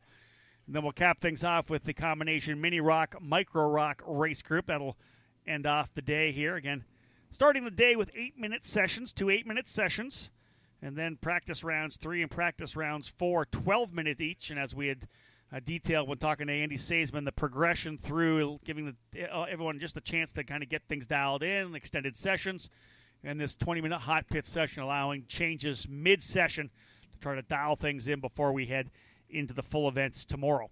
Morning warm up drivers on track here in the shifter cart categories at 8 a.m. from 8 till about uh, 9:10. We'll be uh, doing our morning warm up. 9:15 scheduled drivers meeting. Qualifying set to go at 10 a.m. We have our lunch break at 11:30. Pre-mains at 12 o'clock. Of course, those races will set the grids for the main events, which start at 2:15. We're looking at podium presentations right around 5:30 tomorrow afternoon. Again, that's round number five. Round six, though, will be on Sunday. We're going to find out who the champions are this year in the Challenge of the Americas, and we'll find out which drivers have earned tickets to go to the ROK Cup International Final at South Garda. Getting a chance to talk here right now with Josh Huff, uh, one of the longtime tuners here uh, as part of the Challenge of the Americas, working this, this weekend with uh, David Pregandi. But, uh, Josh, uh, as is the case with uh, many guys in the sport, it's not just a couple of weekends here and there. You have your own program as well. JH Motorsports, Josh Huff Motorsports, and it finds you trackside on a regular basis. A lot of weekends, LAKC down at Cal Speed. You're doing the Tri C uh, program as well. Talk a little bit about uh, what JH Motorsports is. People know you, of course, for being on the national level, tuning for whoever Correct, you are yeah. from, from coast to coast. to David Pregandi here, working um, as well. Uh, with the VME uh, program on the East Coast with Chase Gardner, you have a number of people that you've tuned for. But back home, you got your own deal. JH Motorsports, a lot of 206 stuff. Tell me about what's going on with JH. Well, thanks a lot for the time. I appreciate it. Um, yeah, good job to Dave. I mean, Dave back- yeah. Man, the background right now, I think the guy dislocated a rib, broke it. Either way, it was, you know, definitely came to a stop last session about three hours ago, and wasn't sure if he was going to make it. And uh, pulled it together, put it down, put a good setup on it. Team came together. Can't thank enough. Everybody worked together. Eric, Dave, I mean, we all worked together. Giles, and it's a team effort here. Yeah. What Andy gives us to do, and it's great. And so we put it on top, and so I'm looking forward to see what we can do the rest of the weekend. what was David saying? Like to, to go out, most guys were putting in between what 10 and 13, 14 laps. They were leveraging the Yes. entire 20 minute Yep. session. David waits, goes out, puts five laps in. Lap four is best. I'm good. That's I'm it. gonna Well- park it. Did he know he was P1? He no, the the wait was because he was wrapping himself with foam, so there was the delay of him trying to get prepped to get in the cart. So it was really just to go see what he could do physically, and we knew the speed he's capable of, and just getting there and really see if he could physically do it, and he put it down. So I'm pretty proud. Interesting to see what will happen tomorrow. Of course, he's got to qualify first. Does he? Does he run the full pre-final? Is he going to try to go the distance, or does he You park, know, they- run, they- you run know, a lap, if- park it, and think the, about the, the main? people listening out there, you know, skipping qualifying sometimes does pay off, and maybe parking it through a few heat races and making your way through the field. Just depends on the driving ability and the many laps. And this is a long race, this is a long weekend, and you know, there's a chance he could come out pretty well looking here, you know, but. Championships are still undecided. Yep. Things can happen, and so we'll just see what we can do. Make the best of it. All right, let's, let's talk JH Motorsports, a new program you launched uh, Yes. last year, your own deal. Um, to, to do at the club level, you know, and the regional level, there's a couple programs where it's it's your own program. You know, you're doing a lot of stuff with the 206. You've offered up the 206 program at a cheap level to get people to people racing. You put a lot of time in, and, and you really kind of su- support that that grassroots level of racing in California. What's going on here for 2018? Well, the big push started off, you know, with the VLR chassis from RLV. That's a great, solid platform, and that's where I started with JH Motorsports with the foundation of getting new customers and current customers into racing for a cheap, affordable amount to be able to keep going through and learn something. And then as it progressed, things went great. Um, I picked up and fortunate was able to get the VME product line, and we've been obviously stellar with that with the cadets. Um, we just had a new Masters uh, driver join our force at Tri C um, this past weekend, and so he was very pleased with the product. And we just keep pushing, we just keep learning. You know, Chase is doing great this weekend over there with Jo and Freckleton Power. I mean, everything's going good. It's just got to keep everything rolling. You know, one of the things we've talked about as as a as part of a discussion that everybody brings up when we talk about the sport and how to grow it and how to get more people into it, and that's trying to promote the sport outside of our, our own walls. That's you know outside of the race. We're trying to go to different people. I know that you spent a lot of time. Doing a, there was an auto show or a, you know whatever I think it was a car show Yeah, you it was a guys car show. a car show you were Weekly doing car show did down in El Cajon, Yeah, California, in just El to promote the sport. Getting out Try there to with get it, people in getting out there with a tent. Let, let me press pre- preface ahead. it. Let me lay it out. Let- Get the visual for people that are because remember we can't show a picture of this right now on the EKN Radio Network. You got the 10 by 20 JH Motorsports 10 out there. You got a couple carts dialed in, ready to go, and you are there.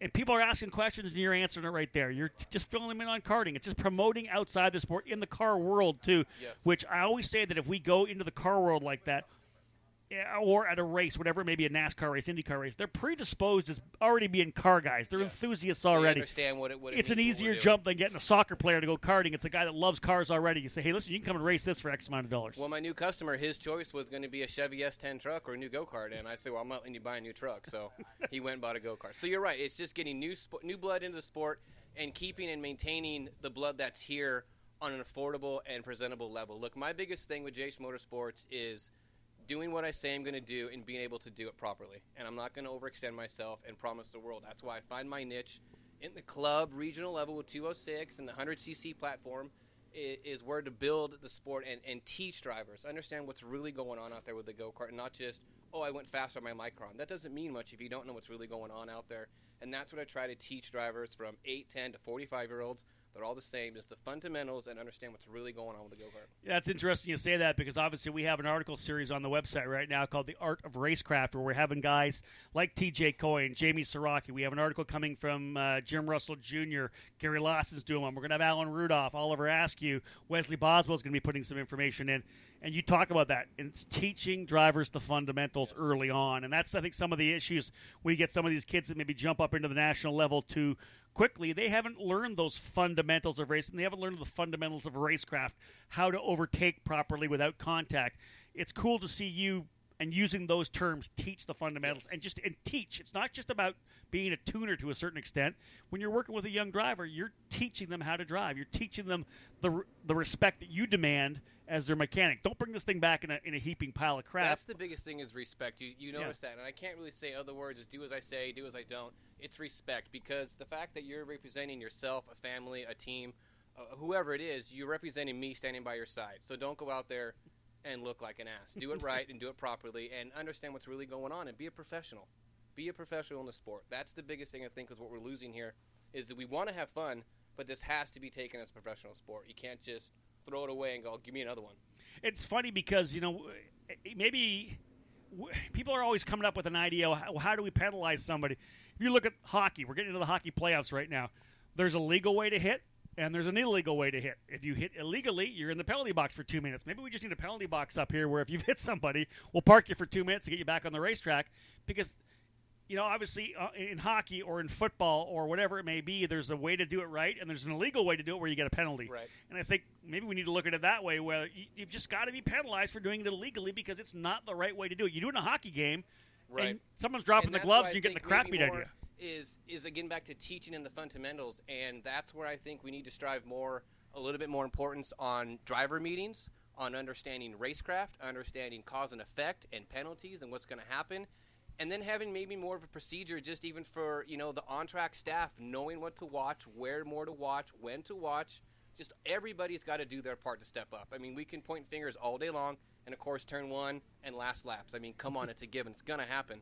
But the people watching need to understand what they're watching and why, and how to penalize properly. Well, you and the word you, the one word you used right there is exactly what I said in my first column when I talked about the changing of the culture, and it was everybody, everyone. And when I said about the changing of the culture, everybody's going to play a role because there'll, be- there'll be people that say, "Oh, it's just the race directors. If the officials Yes. step up and penalize us, Yep. we'll stop doing it." No, you'll probably still do it, but then you'll get penalized. If we change the culture, the drivers won't be as reckless. They'll drive cleaner and they'll make better moves. The race officials will get more aggressive and understand that they've got to make calls. The parents will demand more out of their kids. And t- respect the officials. and and respect the officials. Respect That's the one thing. I have an article I'm working on to a certain extent that I've you know David and I get a chance to be around officials where they're talking to drivers or mechanics or, or team owners, and sometimes the the language that we hear, we, the way we see a team owner or a mechanic or a tuner talk to an official, is disgusting. Honestly, I I would recommend that person be thrown out for the weekend or suspended. It's just absolutely disgusting the way we see it sometimes, and that's part of the respect thing. We talk about everybody wants the drivers to be more respectful. They want the officials to be, be tougher, but that middle ground sometimes, whether it's the industry, whoever it is in the industry member, the mechanic, the team owner, whoever it is, on on on many occasions, not uh, not a lot, but there are occasions where. The f bombs fly, the s bombs, everything. The language is disgusting. It's aggressive. The emotions are raw. The it- emotions are raw. It's raw emotions, but it's aggressive. You can be Yes. You can you know you can have raw emotions and plead your case, but you do so with some respect, and you're going to Keep get yourself in check. exactly, Absolutely, Josh. for sure. Exactly, exactly. Yes. Now again, talk about this year. Are you excited about this year? You guys, you're now you're California. Yes. So you've raced a hundred times already. already. It's still I mean- frozen in Michigan, where David Cole Yeah. is, and where I am in Canada. Like we're not racing yet. You've already got a lot of racing in. Are you excited about the way the season's going for JH? you know things are progressing good on a positive note and again just giving delivering my customers what they can ask for and what I can supply them with and that's the biggest thing because a lot of happens in this industry is promise promise promise and it's really hard to deliver so I try not to overextend myself do what I can and do 100% at it Yeah, you know what? Uh, They, they say do whatever you do, do it 100% and do it well. You don't need to be massive and No. overextend yourself and not be able Look, to take I have a lot of respect for everybody's in the industry between, you know, Andy, FTK, Phil, Ryan Perry. I mean, go on and on and on. I'm just trying to make my mark and do what I can, and I get in good with the 206, our Arrive and Drive programs, 100cc, and then yeah, I work well with the Masters on a national level. It just you got to find your way and do what you can. You got a great platform. What you what you've uh, uh, brought has been great. Again, talking to Josh Huff here uh, from JH Motorsports, one of the top tuners nationally as well, but of course has this grassroots program where he's really growing the sport. You know, the funny thing, I, I'm on the outside looking into a certain extent. I got a chance to race one of their events myself, Josh. But one of the coolest things I think really it's happened in Southern California, probably in the last, let's say, last two three years, has been the development of, of the Tri C Karters Club again. Yes. You know, it was on on the absolute brink of being almost Yep. gone. Twenty five guys, thirty guys at a race, two, three, four guys in the class. And then they, you know, they got a hold of that 206 and said, "Hey, we're going to do this thing." Andy Saisman and his his 206 lounge bringing guys out to race. All of a sudden, the momentum grew from four to 12 Yep. to 30 to now it's a, such a huge part of Tri C. And the Tri C Club and the Strength has offered that, you know, the, another op- option. There's LAKC, which is kind of higher end racing to a certain extent. Uh, the, the Tri C has its great program. They're doing some stuff up at Willow again now. That club level stuff in Southern California, if we could rebuild that foundation, it would be huge. I think it's good. I mean, it's it's a place where you can go and just learn and still have a good time. Yeah. And you can have a good time at any series. It don't matter where you want to go. it's how you approach It's it. right? how you. It's it's all in the beholder. How you perceive how what you want to do and what you actually realistically can accomplish in the time frame to accomplish it in. And Tri C gives you the Saturday to have your weekend and still give you the Sunday raced off. So a lot of guys like that. Some guys want you know to practice Saturday, race Sunday, but you're never going to please anybody. but the fact that it, you know the biggest thing to me, tell you right now, Rob, is the coffee and donuts. As simple as it is, when you can go there to a driver's meeting and just have everybody around, have a good time, let everybody know you're here, but take it seriously, be respectful. That to me is why I support them. I became a series sponsor, and you know try to invest back in what I believe in. Yeah, the Tri C has really hit a niche and that, that I think was very well needed in Southern California. Let's have a quick look here with a minute to go in our LO206 Briggs categories. Of course, we're talking Briggs Racing with Josh Huff from JH Motorsports, of course, working this weekend as he does throughout the challenge under the full throttle karting tent for Andy Saisman.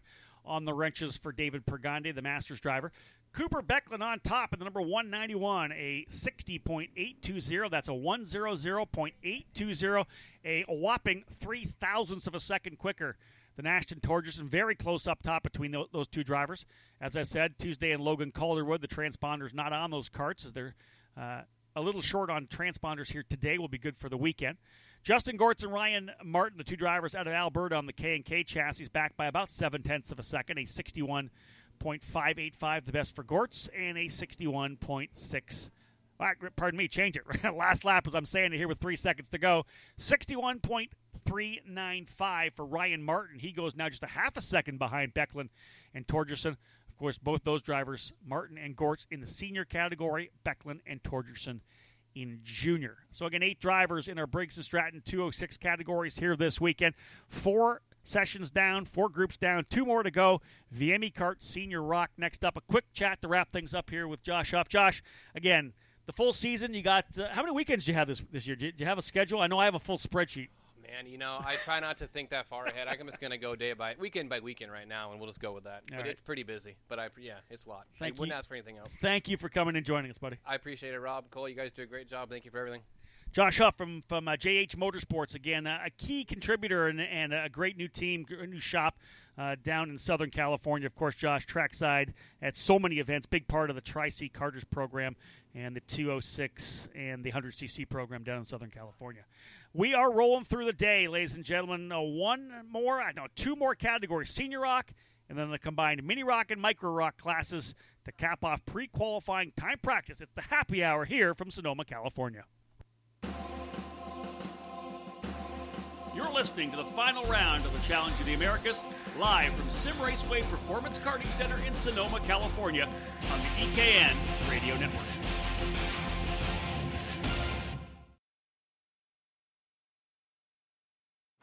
For over a century, Briggs & Stratton has had a commitment and passion for racing. It's a DNA found in every engine we build today. So whether you kart race, Baja, race quarter midgets, or believe that dirt and snow are just God's way of adding to the challenge, the dedicated spirit of every Briggs & Stratton employee stands at the fence waiting for the green flag to drop. Briggs & Stratton Racing. What powers you? eKartingNews.com fans love handling and performance, and the all-season high-performance Cooper Zeon RS3 G1 delivers both. Cooper Zeon RS3 G1 is an exciting new all-season high-performance tire designed to look great and perform even better. It offers stability, control, and exceptional grip and traction in wet or dry conditions. Visit us online at coopertire.com for more information or see a Cooper Tire dealer near you for details on the Cooper Zeon RS3 G1. The ROK Cup USA Kart Racing Series is a division of the internationally recognized ROK Cup Racing program powered by the Vortex Engine Package. The program promotes parity within the classes, and the parent series, ROK Cup, is an FIA authorized international series with a 15 year history in over 32 different countries. Powered by the Vortex engine platform, ROK Cup USA offers a competitive racing package throughout its promoted series including the Florida Winter Tour, ROK festivals, ROK the Rio, Challenge of the Americas, and a flourishing regional club program throughout the United States and multiple Canadian series. All the best rockers from around the world have the opportunity to take part in the prestigious ROK Cup International Final, an international event that crowns global ROK champions. In 2017, the ROK Cup International Final had a record number of countries represented, 49 from five continents, and saw 415 rockers take to the grid. ROK Cup International Final tickets will be awarded at the Florida Winter Tour, Challenge of the Americas, and the ROK Festival. For more information on ROK Cup USA, please visit www.rokcupusa.com. Since 2003, K1 Race Gear has been a one stop shop for all your indoor and outdoor karting needs. From racing shoes, suits, and driving gloves to chest protectors, rib vests, accessories, and bags, K1 Race Gear provides quality karting products for the enthusiast and the professional alike. We have an incredible lineup of K1 karting suits designed to fit everyone's budget. Check out our entry level GK2, the new Apex 2, and our top the line Speed 1 suit. Then choose from our Apex and RS1 karting gloves and add in our K1 shoes, rib protectors, and neck collars. If you need a custom suit to support your sponsors, we can create a custom look as unique as you are. As you would expect, our custom suits are made to order. With pricing as low as $495, you're sure to find a suit that not only satisfies your racing needs, but is easy on the wallet as well. We take care of all of our customers at K1 Race Gear, not just the ones with deep pockets. Visit K1RaceGear.com today and get everything you need for your next racing season.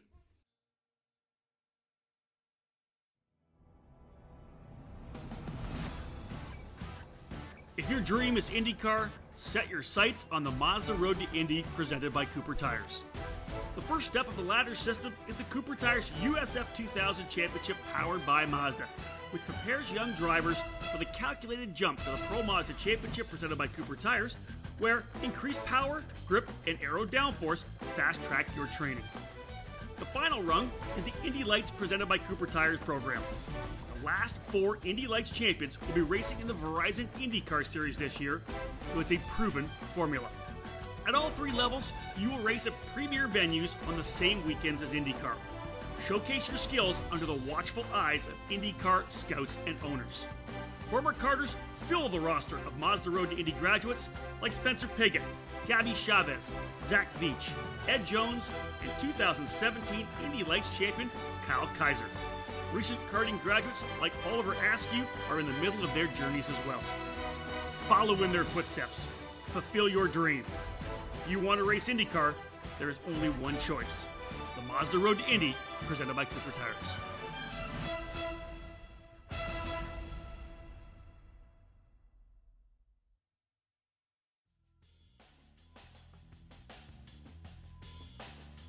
After taking on the highly anticipated Florida Winter Tour, remaining promoted events by ROK Cup USA include the ROK Festivals and ROK the Rio event. In May, join us at the NOLA ROK Festival at NOLA Motorsports Park in Avondale, Louisiana. It's set for May 17th through 20th. The NOLA Festival will see the Rockers take to one of the best facilities in the country and undoubtedly a race favorite. The second ROK Festival will be at Oakland Valley Raceway Park in Cuddebackville, New York, and will take place July 19th through the 22nd. Full podiums at both events will receive ROK the Rio entry, while race winners at the OVRP Festival will also receive coveted ROK International Finals tickets, provided they participated in both festivals. The crown jewel of the 2018 schedule will see the Rockers from around the world descend on the fabulous city of Las Vegas at the Rio All Suite Casino and Hotel. The first annual ROK the Rio event will award upwards of $35,000 in cash over the seven ROK classes. For more information on all ROK Cup USA promoted events, please visit www.rokcupusa.com.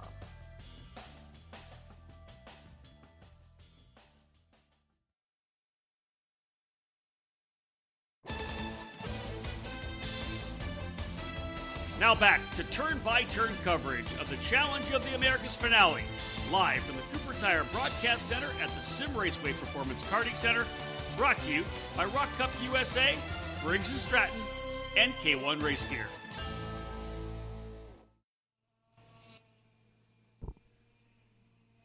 Back to live coverage here, trackside at Sonoma, California. Rob Howden alongside David Cole. The happy hour here on the EKN Radio Network.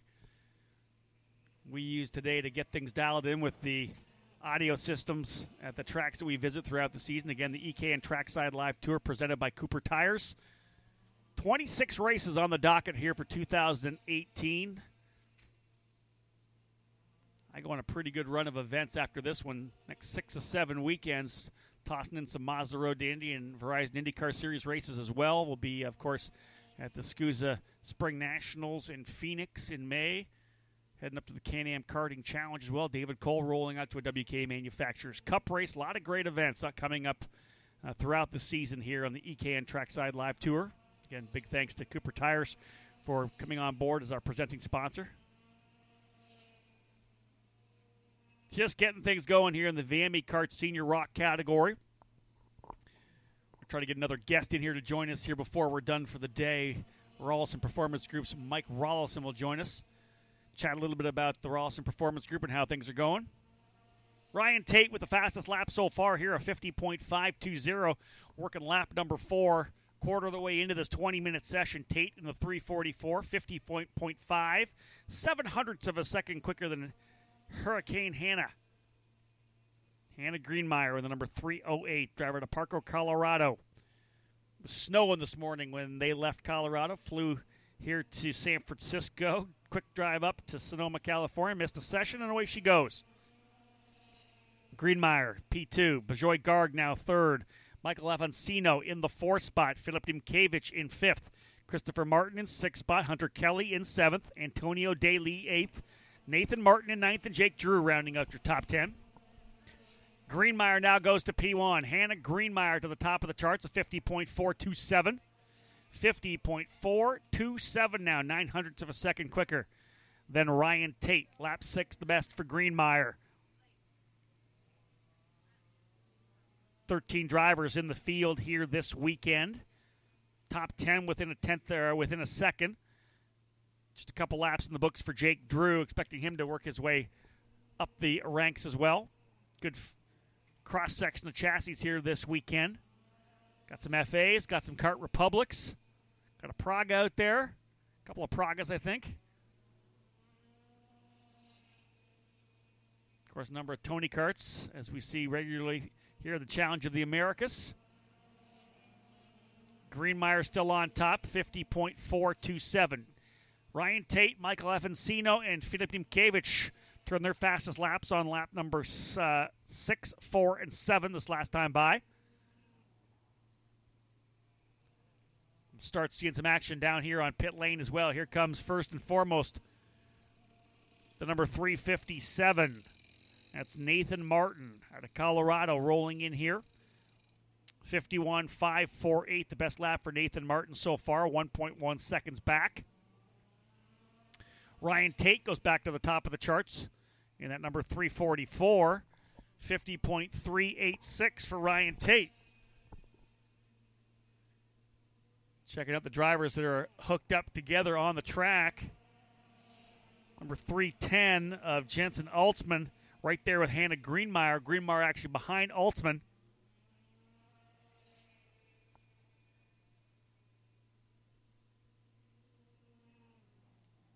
Jake Drew just a couple laps. Looking to see if Drew's in pit lane here right now, but I don't see him anywhere.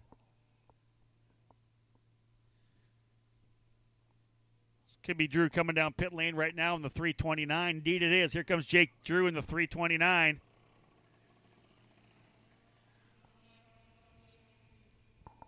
Put three laps in the books, 51.558. His best lap, 1.1 back. Bijoy Garg now up into the third spot, 50.441 for Bijoy.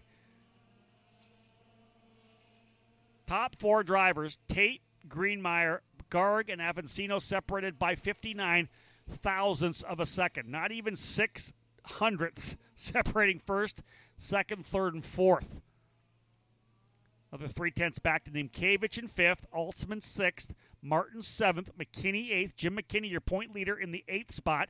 Hunter Kelly now in ninth, and Antonio Daly rounding out the top ten.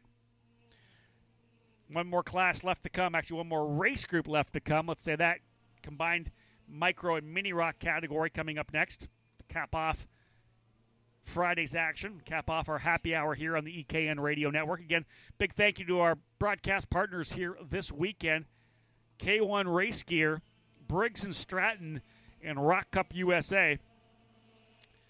Again, I'll be broadcasting all weekend long from the Cooper Tire Broadcast Center. Excited to go wheel to wheel racing tomorrow. Even more excited for Sunday to find out who our champions will be here on the Challenge of the Americas in 2018.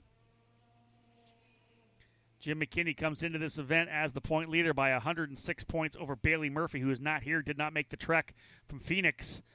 Jensen Altsman back by 118 points, and Antonio Lee by 158. Jake Drew by 186. Remember, Drew perfect at Cal Speed.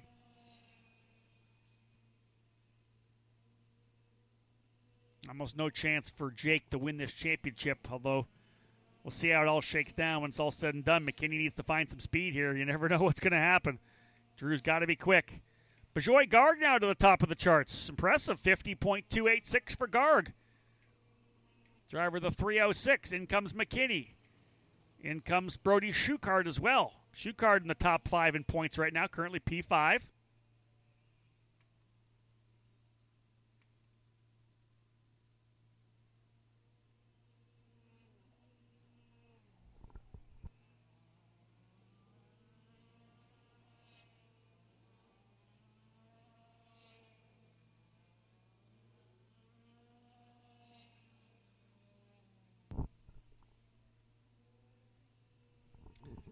I said, Jake Drew would come into pit lane. Still down there. They'll just get the starter in there and refire him up. Jake Drew heading back out onto the racetrack. Bijoy Garg quicker again. 50.243. 50.285 for Avancino. 42 thousandths of a second separate first and second. Another tenth back to Ryan Tate and Hannah Greenmeyer. Third and fourth. Tate third, Hannah Greenmeyer fourth. Less than two tenths separate your top four drivers. In comes the 344 now of Ryan Tate on the FA. Jake Drew back onto the racetrack. 342 ITEL course of Hunter Kelly coming into pit lane here, an issue potentially with the power plant there. Kelly's fast lap on lap number seven, a 51.168. More drivers into pit lane, the 301 and the 303. That's Philip Nimkevich in the 301 and Chris Martin in the 303. Both those drivers on the Kart Republic for Performance Kart Sport. Bajoy Garg quicker again here on lap number 12, 50.220. A 50.220, your quick time thus far in VME Kart Senior ROK pre qualifying.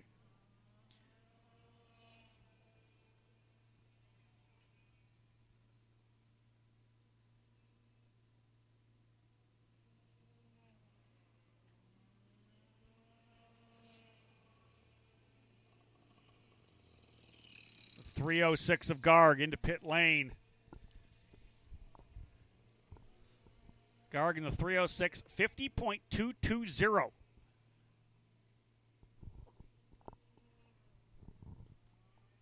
Expecting to see a better lap time out of Jake Drew. Last time by, lap five, his best of 51.195. Now back by just about a second.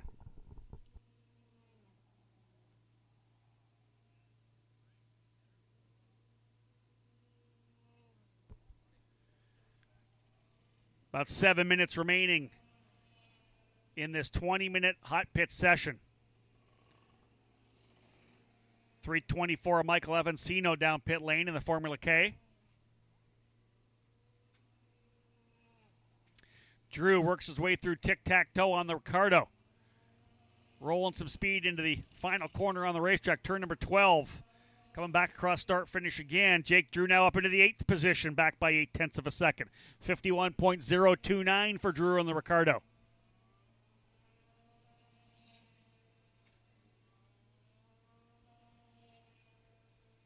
Birel manufactured Ricciardo chassis for Formula One driver Daniel Ricciardo. Good to see Daniel actually joining the Phil Giebler racing crew at Cal Speed earlier this year. Jenson Button was there as well for his birthday. Great to see a couple of Formula One drivers back there into their roots. I remember actually when I first started as a journalist in karting, going to the North American Karting Championships at Charlotte, where they had the big dirt race out back. There was the Briggs and Stratton 300 pavement race on the front straightaway using the pit lane, that small uh, oval that the Legend and Bandolero cars use at Charlotte. There was, of course, the big race on the track itself, the full Charlotte track, the road course track. There was a, a major uh, WK road race event, and then a, then the North American Karting Championships was an unbelievable international level Formula A, JICA. Uh, we also had the, the, Formula C World Championships there, I believe, in 1998. Uh, but I remember seeing Jenson Button run there. I think he was on a Techno back in those days. Exciting to watch those drivers in, in Formula A, Super A. Those were good days at the NAKC.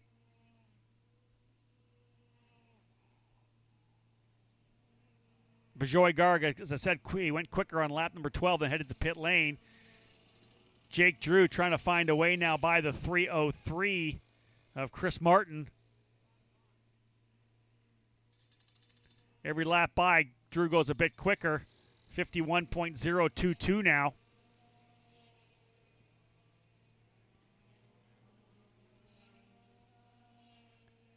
Bijoy Garg up top. Five minutes remaining in the session. Michael Afonsino in second. Ryan Tate in third. Hannah Greenmeyer fourth. Philip Niemkiewicz in fifth spot. Jensen Altzman in sixth. Chris Martin seventh. Jake Drew eighth. Jim McKinney ninth. And Antonio Daly in tenth. So your two drivers really with a good shot at winning this championship. Currently eighth and ninth. Drew and McKinney.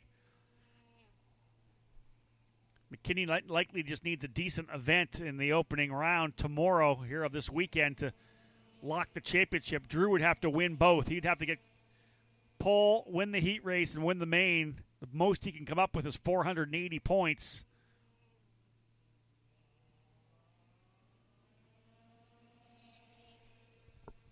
I believe McKinney already with 426. So essentially, McKinney only needs not even 60 points. What, 51 points? Or 60, no, 51 points. Indeed, 51 points would give McKinney what he needs to win the championship. 481 points, as I said. Best that Jake Drew could do if he sweeps will be 480. 240 from Cal Speed for a sweep of that weekend. Another sweep would put him at 480. So a 51 or a 55. 55 points. trying to do the math here. David, you're the one with the degree in math. Use your calculator, he says. I'm trying to do it on the fly, man. McKinney dominated the opening round in Phoenix, his home track, swept just like Drew did at Cal Speed.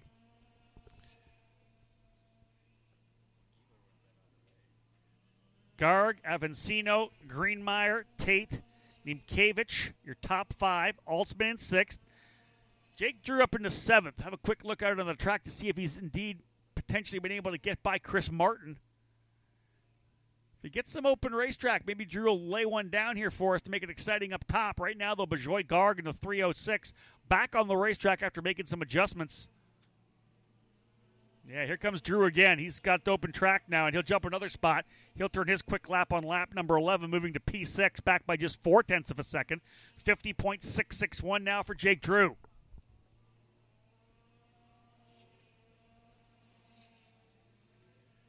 Like Drew trying to close up on Jensen Altzman, I believe, in the 310. Uh, either Jensen Altzman or Philip Niemkiewicz. The 310 or the 301. Actually, it's McKinney in the 319. Yeah, these numbers still aren't easy to to uh, to pick up.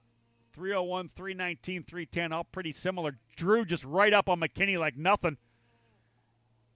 Gets a better run coming out of tic tac toe. Doesn't quite make the move to the inside of turn number 12. Final corner here at the top of the hill. He'll go to the inside coming down the kink, though. McKinney will let him go to the inside. Greenmeyer turns her quickest lap here on lap number 13. She does a 50.301. Greenmeyer now just eight tenths of a second back. Eight hundredths of a second back, pardon me. Wow. Top three drivers separated by just over eight hundredths of a second. Let me scroll down and see how we are here with the whole field. Wow, 12 drivers within a second. All right, lots open racetrack now for Jake Drew. He's been able to get by McKinney, as we said. See if Jake can throw a couple down here to lay some speed on, make some exciting news for us here. If he sweeps the day tomorrow, we'll be seeing where McKinney finishes.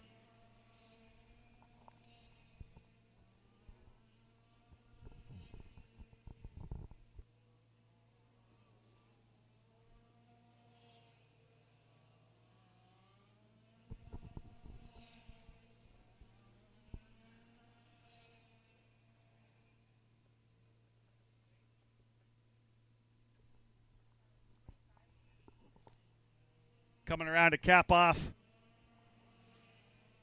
this session for the drivers in VME Senior ROK, the VME kart sponsored category. Five seconds away from seeing that checkered flag fly, and it's waving here at start finish. This will be it for Jake Drew. Does he head to pit lane or has he got one more? Now he's going to roll some more speed through the final corners. Does Drew show us anything here in the final lap?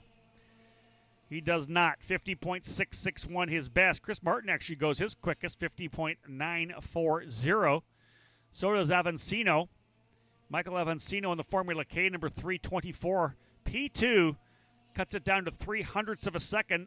Make that 19 thousandths of a second between first and second. Hannah Greenmeyer goes to P2 on her, on her final lap.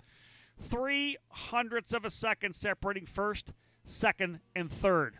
Bijoy Garg, Hannah Greenmeyer, and Michael Avancino all within three hundredths of a second. Ryan Tate in fourth, Philip Nimkevich in fifth, Jake Drew sixth, seventh is Jensen Alsman, eighth is Chris Martin, ninth Antonio De Lee, and Jim McKinney rounding out your top ten about eight tenths of a second back. Lots of work to be done by a number of these drivers deeper in the field. But up front, top three drivers showing good speed. Garg, Greenmeyer, and Avancino. But remember, this is just time uh, time qualifying, pre-qualifying rather. This doesn't mean anything right now. Qualifying tomorrow morning is when we get it all rolling. Senior ROK on track at 11 a.m. tomorrow morning. Qualifying starting at 10 o'clock with the drivers in the ROK shifter category. Five down, one to go. Just one more race group still to come. Mini ROK and Micro ROK to cap off pre qualifying time practice from Sonoma.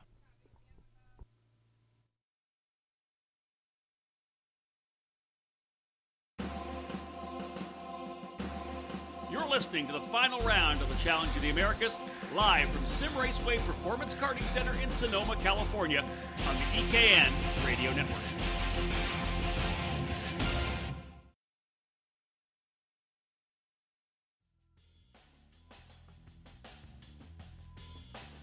After taking on the highly anticipated Florida Winter Tour, remaining promoted events by ROK Cup USA include the ROK Festivals and ROK the Rio event.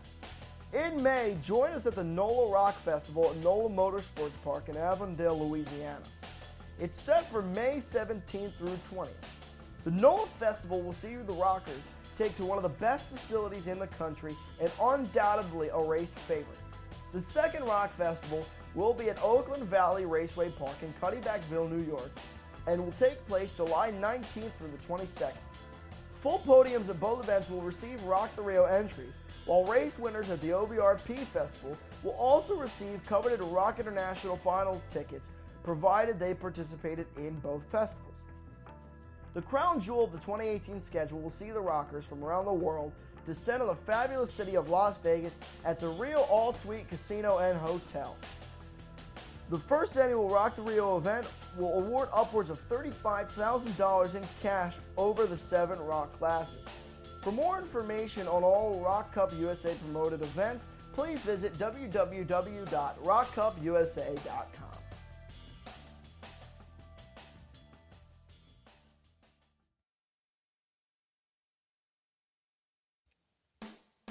eKartingNews.com fans love handling and performance, and the all-season high-performance Cooper Zeon RS3 G1 delivers both.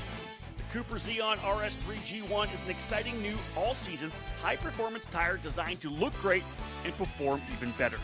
It offers stability, control, and exceptional grip and traction in wet or dry conditions. Visit us online at coopertire.com for more information or see a Cooper Tire dealer near you for details on the Cooper Zeon RS3 G1. For over a century, Briggs & Stratton has had a commitment and passion for racing.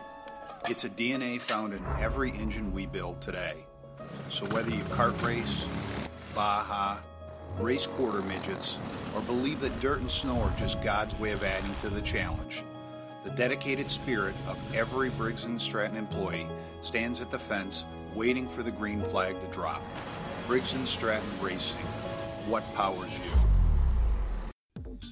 Since 2003, K1 Race Gear has been a one stop shop for all your indoor and outdoor karting needs. From racing shoes, suits, and driving gloves to chest protectors, rib vests, accessories, and bags, K1 Race Gear provides quality karting products for the enthusiast and the professional alike.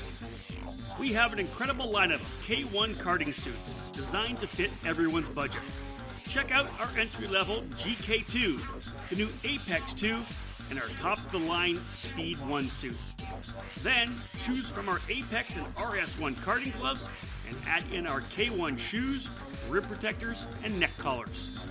If you need a custom suit to support your sponsors, we can create a custom look as unique as you are. As you would expect, our custom suits are made to order. With pricing as low as $495, you're sure to find a suit that not only satisfies your racing needs, but is easy on the wallet as well. We take care of all of our customers at K1 Race Gear, not just the ones with deep pockets. Visit K1RaceGear.com today and get everything you need for your next racing season.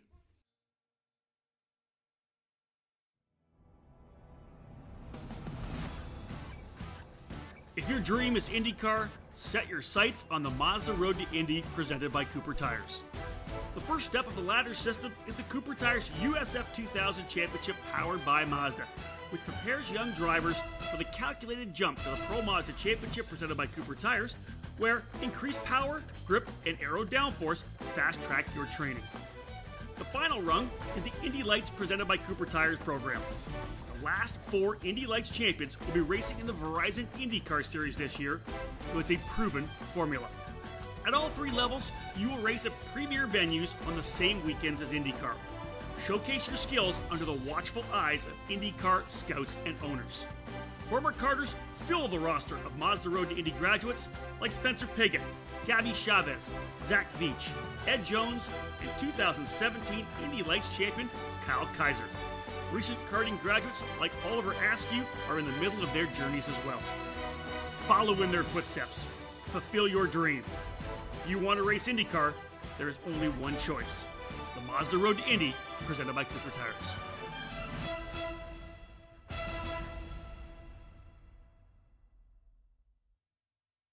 The ROK Cup USA Kart Racing Series is a division of the internationally recognized ROK Cup Racing program powered by the Vortex Engine Package. The program promotes parity within the classes, and the parent series, ROK Cup, is an FIA authorized international series with a 15 year history in over 32 different countries. Powered by the Vortex engine platform, ROK Cup USA offers a competitive racing package throughout its promoted series, including the Florida Winter Tour, ROK Festivals, ROK the Rio, Challenge of the Americas, and a flourishing regional club program throughout the United States and multiple Canadian series. All the best ROKers from around the world have the opportunity to take part in the prestigious ROK Cup International Final, an international event that crowns global ROK champions. In 2017, the ROK Cup International Final had a record number of countries represented 49 from five continents, and saw 415 ROKers take to the grid. ROK Cup International Final tickets will be awarded at the Photo Winter Tour, Challenge of the Americas, and the ROK Festival. For more information on ROK Cup USA, please visit www.rokcupusa.com.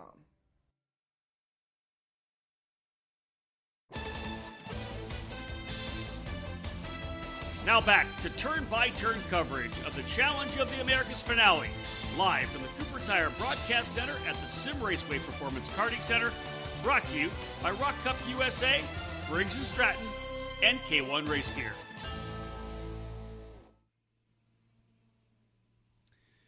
We're back live in what is a little bit of a windy Sonoma right now as the breeze picking up a bit here in the afternoon, 438 local time at Simraceway Performance Karting Center. Rob Howden alongside David Coles. We continue to bring you live happy hour coverage of pre qualifying time practice here, the final rounds of this year's Challenge of the Americas, the 11th season of this great winter program.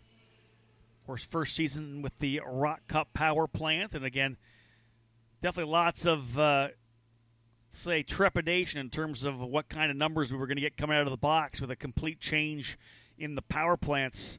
Uh, we saw good increase of numbers from uh, race number one to race number two. And then race number three here, expecting potentially to get over the 90 mark. Not quite. I believe we end up with about 86, 86 entries, confirming that with Shelby Jocelyn. Indeed, 86 entries here for the finale at uh, Sonoma. Of course, championships up for grabs, as are tickets to the ROK Cup International Final. That event in October in South Garda. Onto the track now for our final session of the day. APM Racing Mini ROK and Go Kart Hero Micro ROK. We do want to thank our broadcast partners here this weekend, part of the EKN Radio Network and the Trackside Live Tour. Of course, we'll broadcast here all weekend long, do the play by play from the Cooper Tire Broadcast Center our partners for this particular episode, this particular event on the EKN Trackside Live Tour. K1 Race Gear, Briggs and Stratton, and ROK Cup USA. It's going to be an interesting weekend in terms of weather. We've been, uh, of course, keeping an eye on uh, on what we're going to see here in terms of temps. Uh, pretty good day today, actually. Uh, we got into the just into the low 70s, 69 degrees ambient temperature now. Uh, high of, I believe, uh, 70. Still being cold. We're getting a little warmer uh, before the end of today. Tomorrow, about the same, 71 and sun. We're all wondering what's going to happen here on Sunday, though. Championship Sunday. Uh, they are calling for potential of rain, and it's going to be a lot cooler as well. A high of 60, what they're saying right now for Sunday. We'll cross our fingers that gets pushed off to Monday. We'd love to have some dry racing, but um, I know it'll be dry here in the in the booth. So I don't, if it rains on Sunday, it will be interesting because uh, we always talk about uh, the rain being the great equalizer and how it uh, really uh, kind of changes things. Uh, in terms of driver, because it's all about the driver at that point. It's all about that right foot modulating the throttle and being really precise on your steering inputs. Uh, the rain would definitely make things interesting. it could throw a, a bit of a, a, a change in as well. Andy Say's been saying he's a master in the rain. I love running in the rain. That's one of the things that I'll talk to all the drivers, ask whether or not they like racing in the rain. If you don't like racing in the rain, you're not going to be very good at it.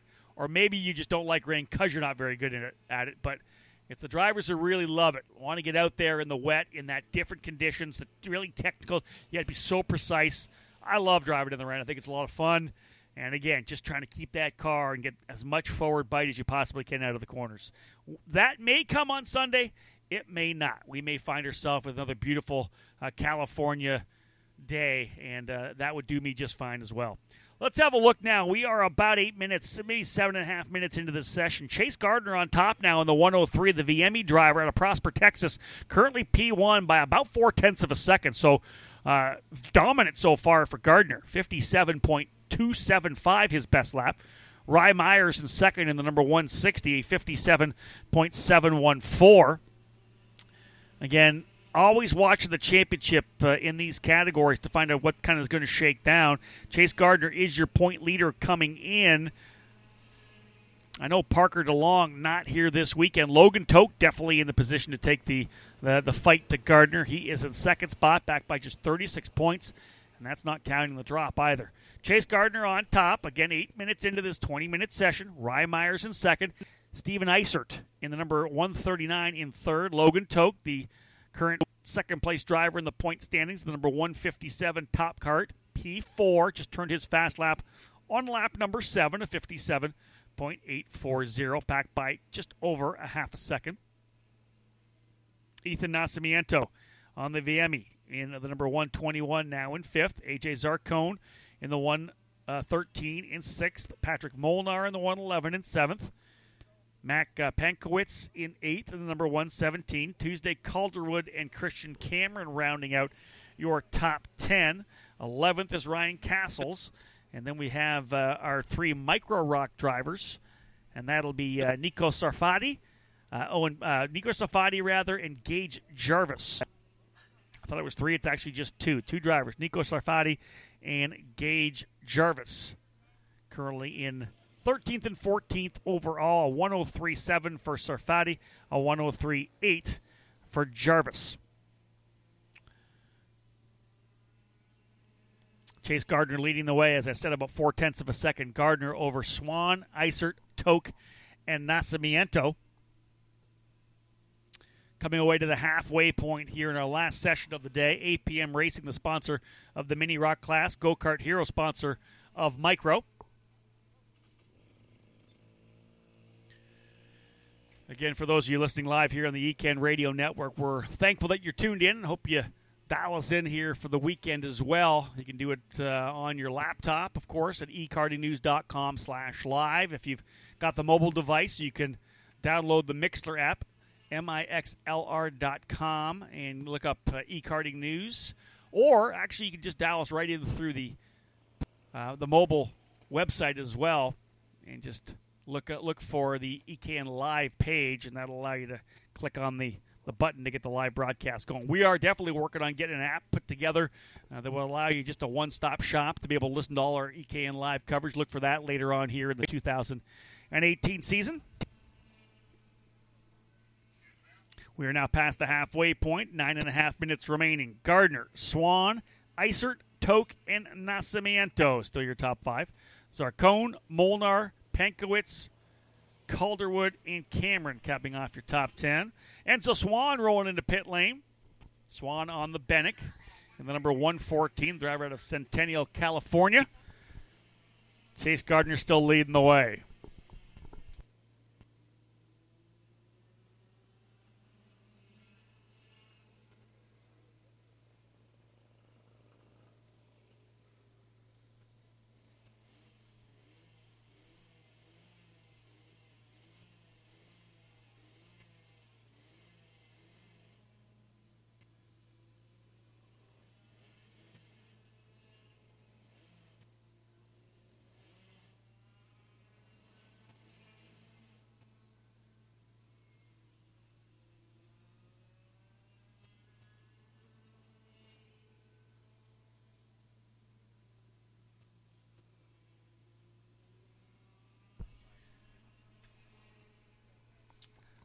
Just about eight minutes remaining in this session. Chase Gardner leading the way. Enzo Swan in second.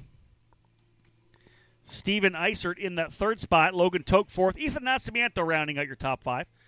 Again, just about eight minutes to go, and we'll cap things off for the happy hour here on the EKN Radio Network. But a quick in- interview, quick chat with Mike Rollison. Hi, Rob. How are I got you? a smile out of you at least coming in here all grumpy and tired. You, you know what? You know what the difference is? You had to work today. Normally you just you know float around, watch what guys do under the RPG tent. It's old school here this weekend. It's just you. It's Hurricane Hannah. It's one go kart. That's a right. pickup truck. Yep. I love it. You get down here having having some fun. Now Hannah really wanted to come and race here this this year. She did. She had her heart set on this track, and um, this was a, a bit of a last minute um, plan that we put together. Yeah, of course, Cool. SuperKarts USA moving the race, the the spring nats to Phoenix. She had to come and race. So She did. You guys rented a ROK. She's figured out the ROK. She's and to be honest, having to figure out the Bridgestones as well here this weekend. Yeah, it's a little different. I would think so. Yeah, yeah. she flew in this morning and uh, skipped the first session and uh, got four four practices, and she's having a blast. Good, good, good. Hey, um, the funny thing is, is here we are, what middle of April, almost right in the middle, April thirteenth. For all intents and purposes, you've uh, raced enough this year that you've probably equal what most people race all year long. We're three months in the first quarter, and you guys have been coast to coasting it uh, up and down the West Coast. You've been in Florida. You've been back and forth. You put some miles on the toter for sure. How's the season been so far? Well, it's been really good. it, it feels like it's August. Yeah, I can imagine. Um, but uh, we did get home. Uh, we were on the road for four months from December through uh, the end of March. Is there? We got home uh, midnight on Easter. Yeah, yeah. Is there is there a chance for like a, a serious like bear hibernation here, or like a you know four or five day deep sleep REM cycle, or what? yes, yeah, we do have that um, probably in about 20 years.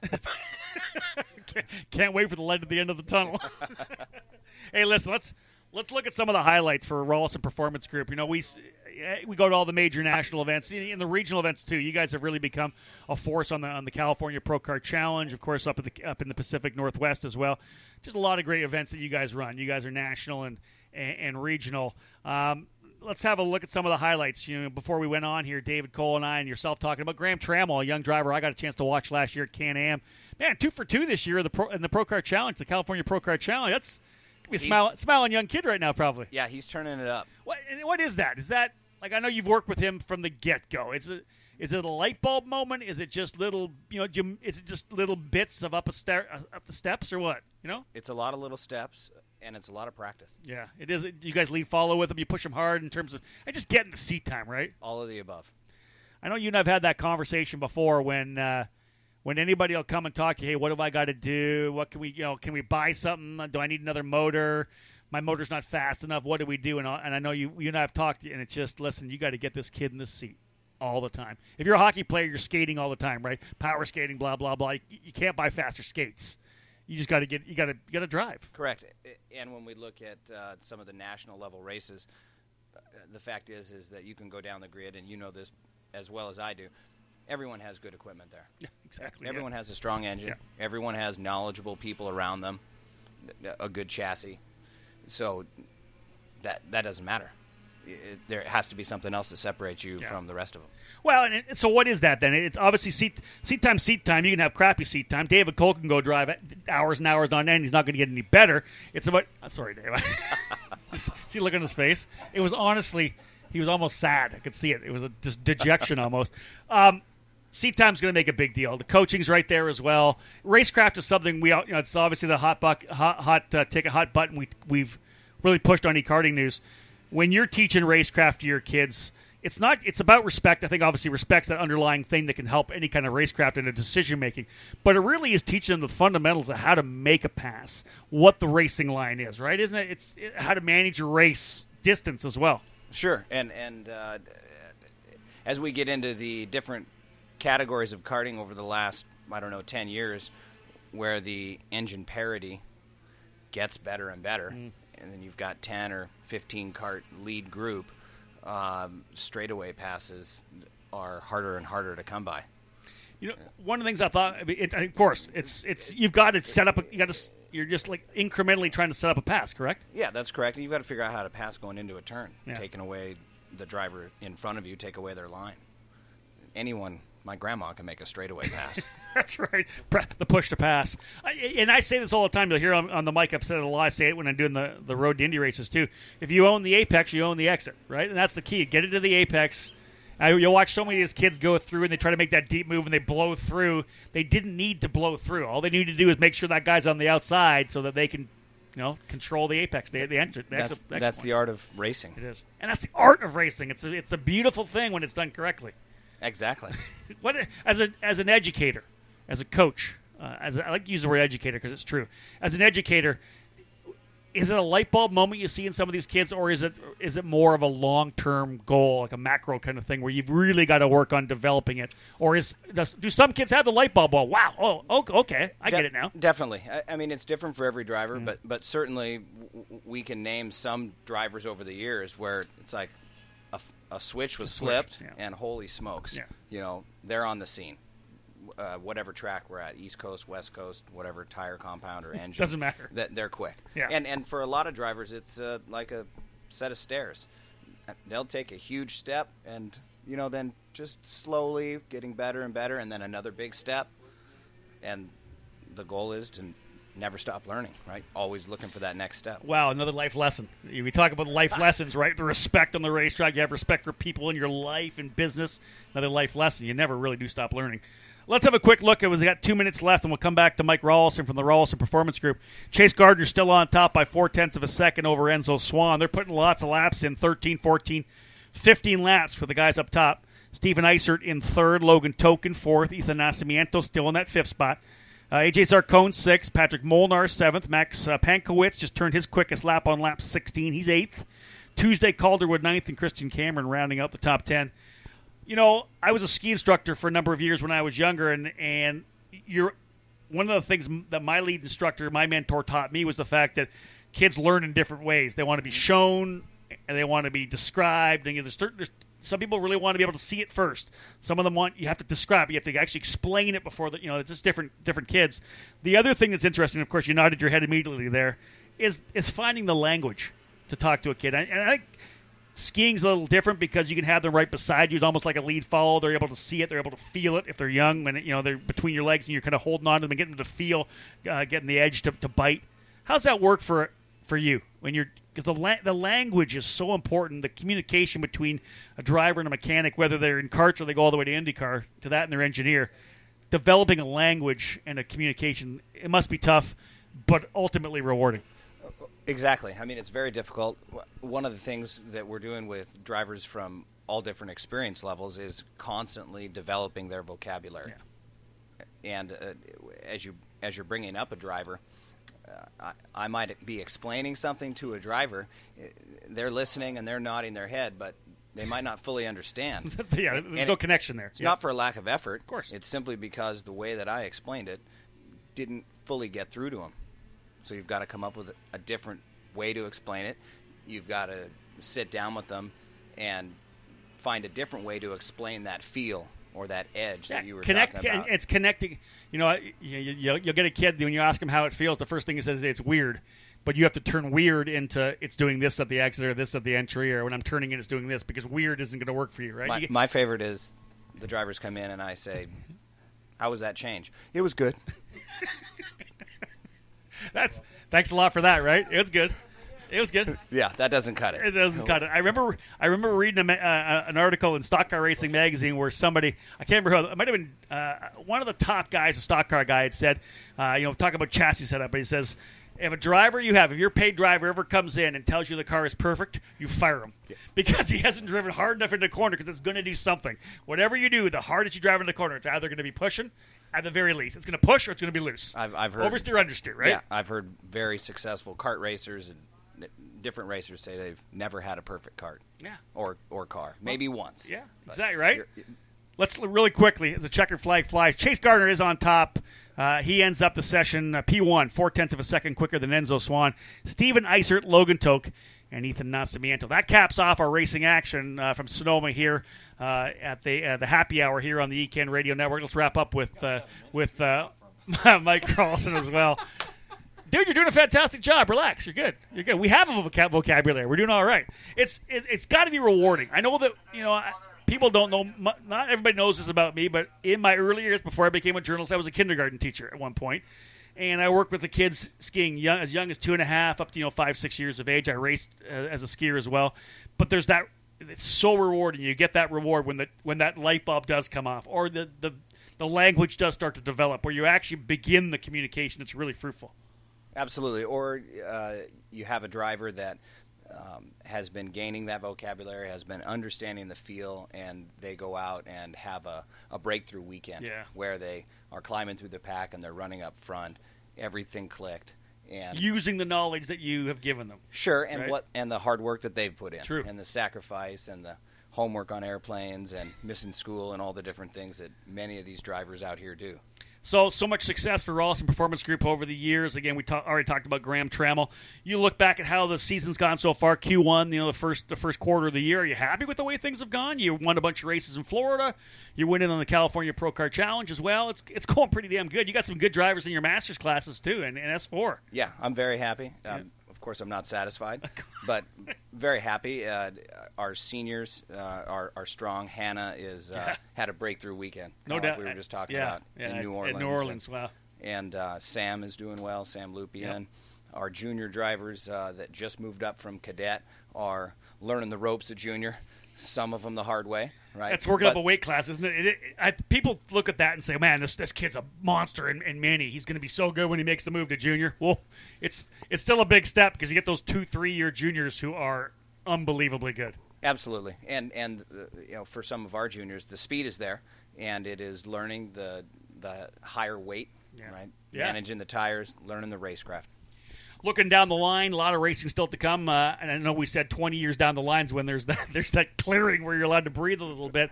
Uh, do we look as far down as Supernats? Is, is that even something on your radar right now? I know that you you're you're excited always to go to there with a big crew of guys. Is that even? Can you even see that down in the distance right now? I know I can't. Well, I have to. You do, yeah. Yeah. Well, I know it's on my schedule. I blocked off the ten or twelve days I'm going to be there, but uh, yeah, it's not. We're not. David and I are talking about about production at all yet for that. Well, some racers, uh, the events in November are such a big deal to them that they're planning for that stuff Mm. now. So we we have to be thinking about those events and what's coming. And there is about a ten day break in December that Hey, let me. I'll give you a chance here because you got such a great operation. I think the cool thing is you've, you know, I, I'm fortunate to have David Cole. You know, I got a great guy working for me as well who has the same passion for the sport as I do. You have a, a bunch of guys like that as well. Talk. They're not here. You guys are by yourself this weekend here, but on a regular weekend when when Rollison Performance Group pulls the big ten out and you stack the, the carts all up. What are the guys? Who are the guys that really make it all work for you guys? oh, there's so many. Yeah, there is, isn't there? Uh, there's It's a big team. I could name a dozen. Yeah. I mean, some of the guys that are with us in and out is, is Wes Boswell, Mike Beanie, Bonner Moulton, Yeah. Alex Vincent, Aaron Nelliton. Shoot, there's there's ton. Brandon Gregerson, Joan Texera. There's there's just You got a tons big. You got a good crew. yeah. it's you know what it's it's almost you know we're in we're in what playoff hockey now we're into the the playoffs for NBA.